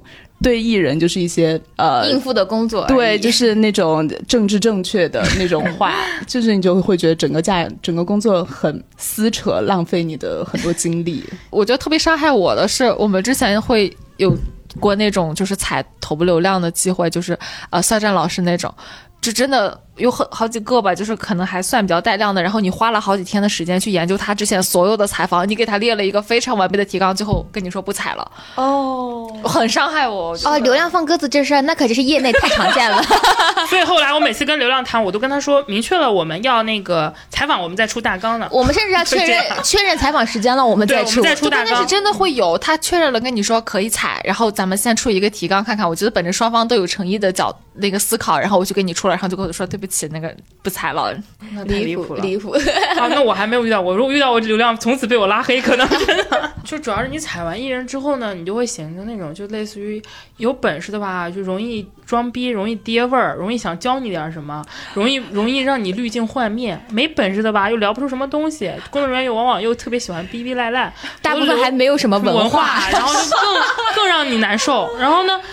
这些人呢，后续的对话对你的稿子又指指点点。你像你刚刚跟我说的，不知道懂不懂，在那改改出来一篇平平无奇大软文，然后更讽刺的是一堆人在底下吹说写的好，你觉得自己在啪啪扇脸，你知道吗？那时候就感觉就是你在干什么？就整个这个过程中，你可能会遇到快乐吗？也有，就像我刚刚举例那种碎片式的记忆，但是更多的是我刚刚讲的这种破灭、幻灭，以及崩溃，以及生气，就是那种你凭什么吗？你也配吗？你在跟谁讲话？你你把我当人吗？就 往往有这种这种掰扯，所以你在沟通之下，你就会就是。我与其去争取那个不知道存不存在的灵光一闪，我不如远离艺人，保我平安。就是我喜欢的人，让他让他继续在神坛上，我不接触他。我那个无感的人，至少就无感，不要让他变成讨厌，你知道吗？就是我觉得，就是你采访艺人，他其实是个性价比非常低的工作，因为你很难很难把它做好，而且你要花费的时间太多了。就你可能花费了十倍的精力，你也不如你采访一个制片人得制到的效片人。普通，就是可能没有这个光环的人，你可能就是可能花一倍的精力就可以做到的事情，而且出来的效果一定比这个艺人好。就是你，你很难衡量这个工作的价值。就是除非是说这个艺人他真的是在跨界上是很有想法跟本事的，也有啊。比如说之前我们采徐峥，他就是一个很有趣而且很懂的人。当然人家早就转行当导演了，就是当然我们也不是没采过别的转行当导演的艺人呢，就是 不点名了。但是就是但是徐峥就是我就还就就很有获得感，然后他也不给自己摆谱摆明星架子。你像这种的，我还挺愿意有时候跟导演合个影啊，跟制片合个影嘛，就是因为这个人之后可能是你的朋友，你也愿意加他的微信，因为你就是不是说我加了徐峥的微信啊，我只 是我并不配呢，我只是说就是遇到这种已经转型的人，我还是会把他当一个行业的人来看，就是遇到一个行业里的人，我还是挺愿意去跟他有进一步深刻的联系啊，跟沟通，就是他跟一个明星还是不一样，就对我来说、嗯、是，反正我觉得就是这份工作就是。有已经离开了的选择，趁早远离的滚滚，还有已经还在苦苦挣扎的郭郭 和九九，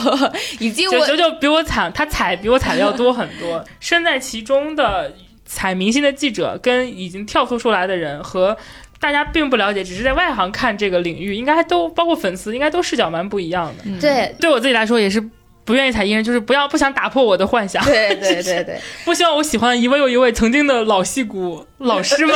然后一个一个破灭，你知道吗？这太难了，真的太难了。是，然后今天我们今天就是聊的还是比较偏个人分享了，然后也会聊了一些我们对其实这一份工作的理解，就是我们也没有。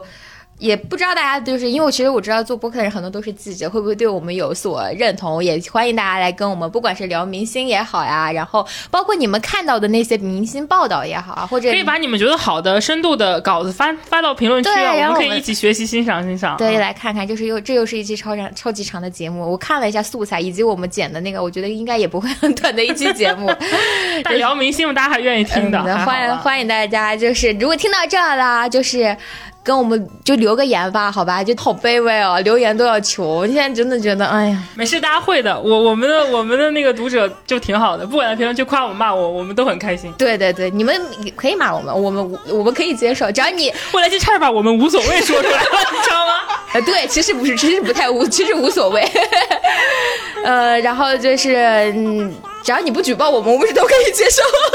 好了，然后今天的分享就到此结束。希望就是，反正我们是很愉快的一次的，就依旧是大家能够在我们这个节目里面能够获得快乐。啊，因为这一期顶流的名单有点过多，我希望大家不要对号入座，就也不要过度去猜测。我们要是被封杀了，大家都听不到这样精彩的节目了，对大家都不太好。嗯，对，嗯，那我们就这样，对，下次见啦，拜拜，拜拜，拜拜。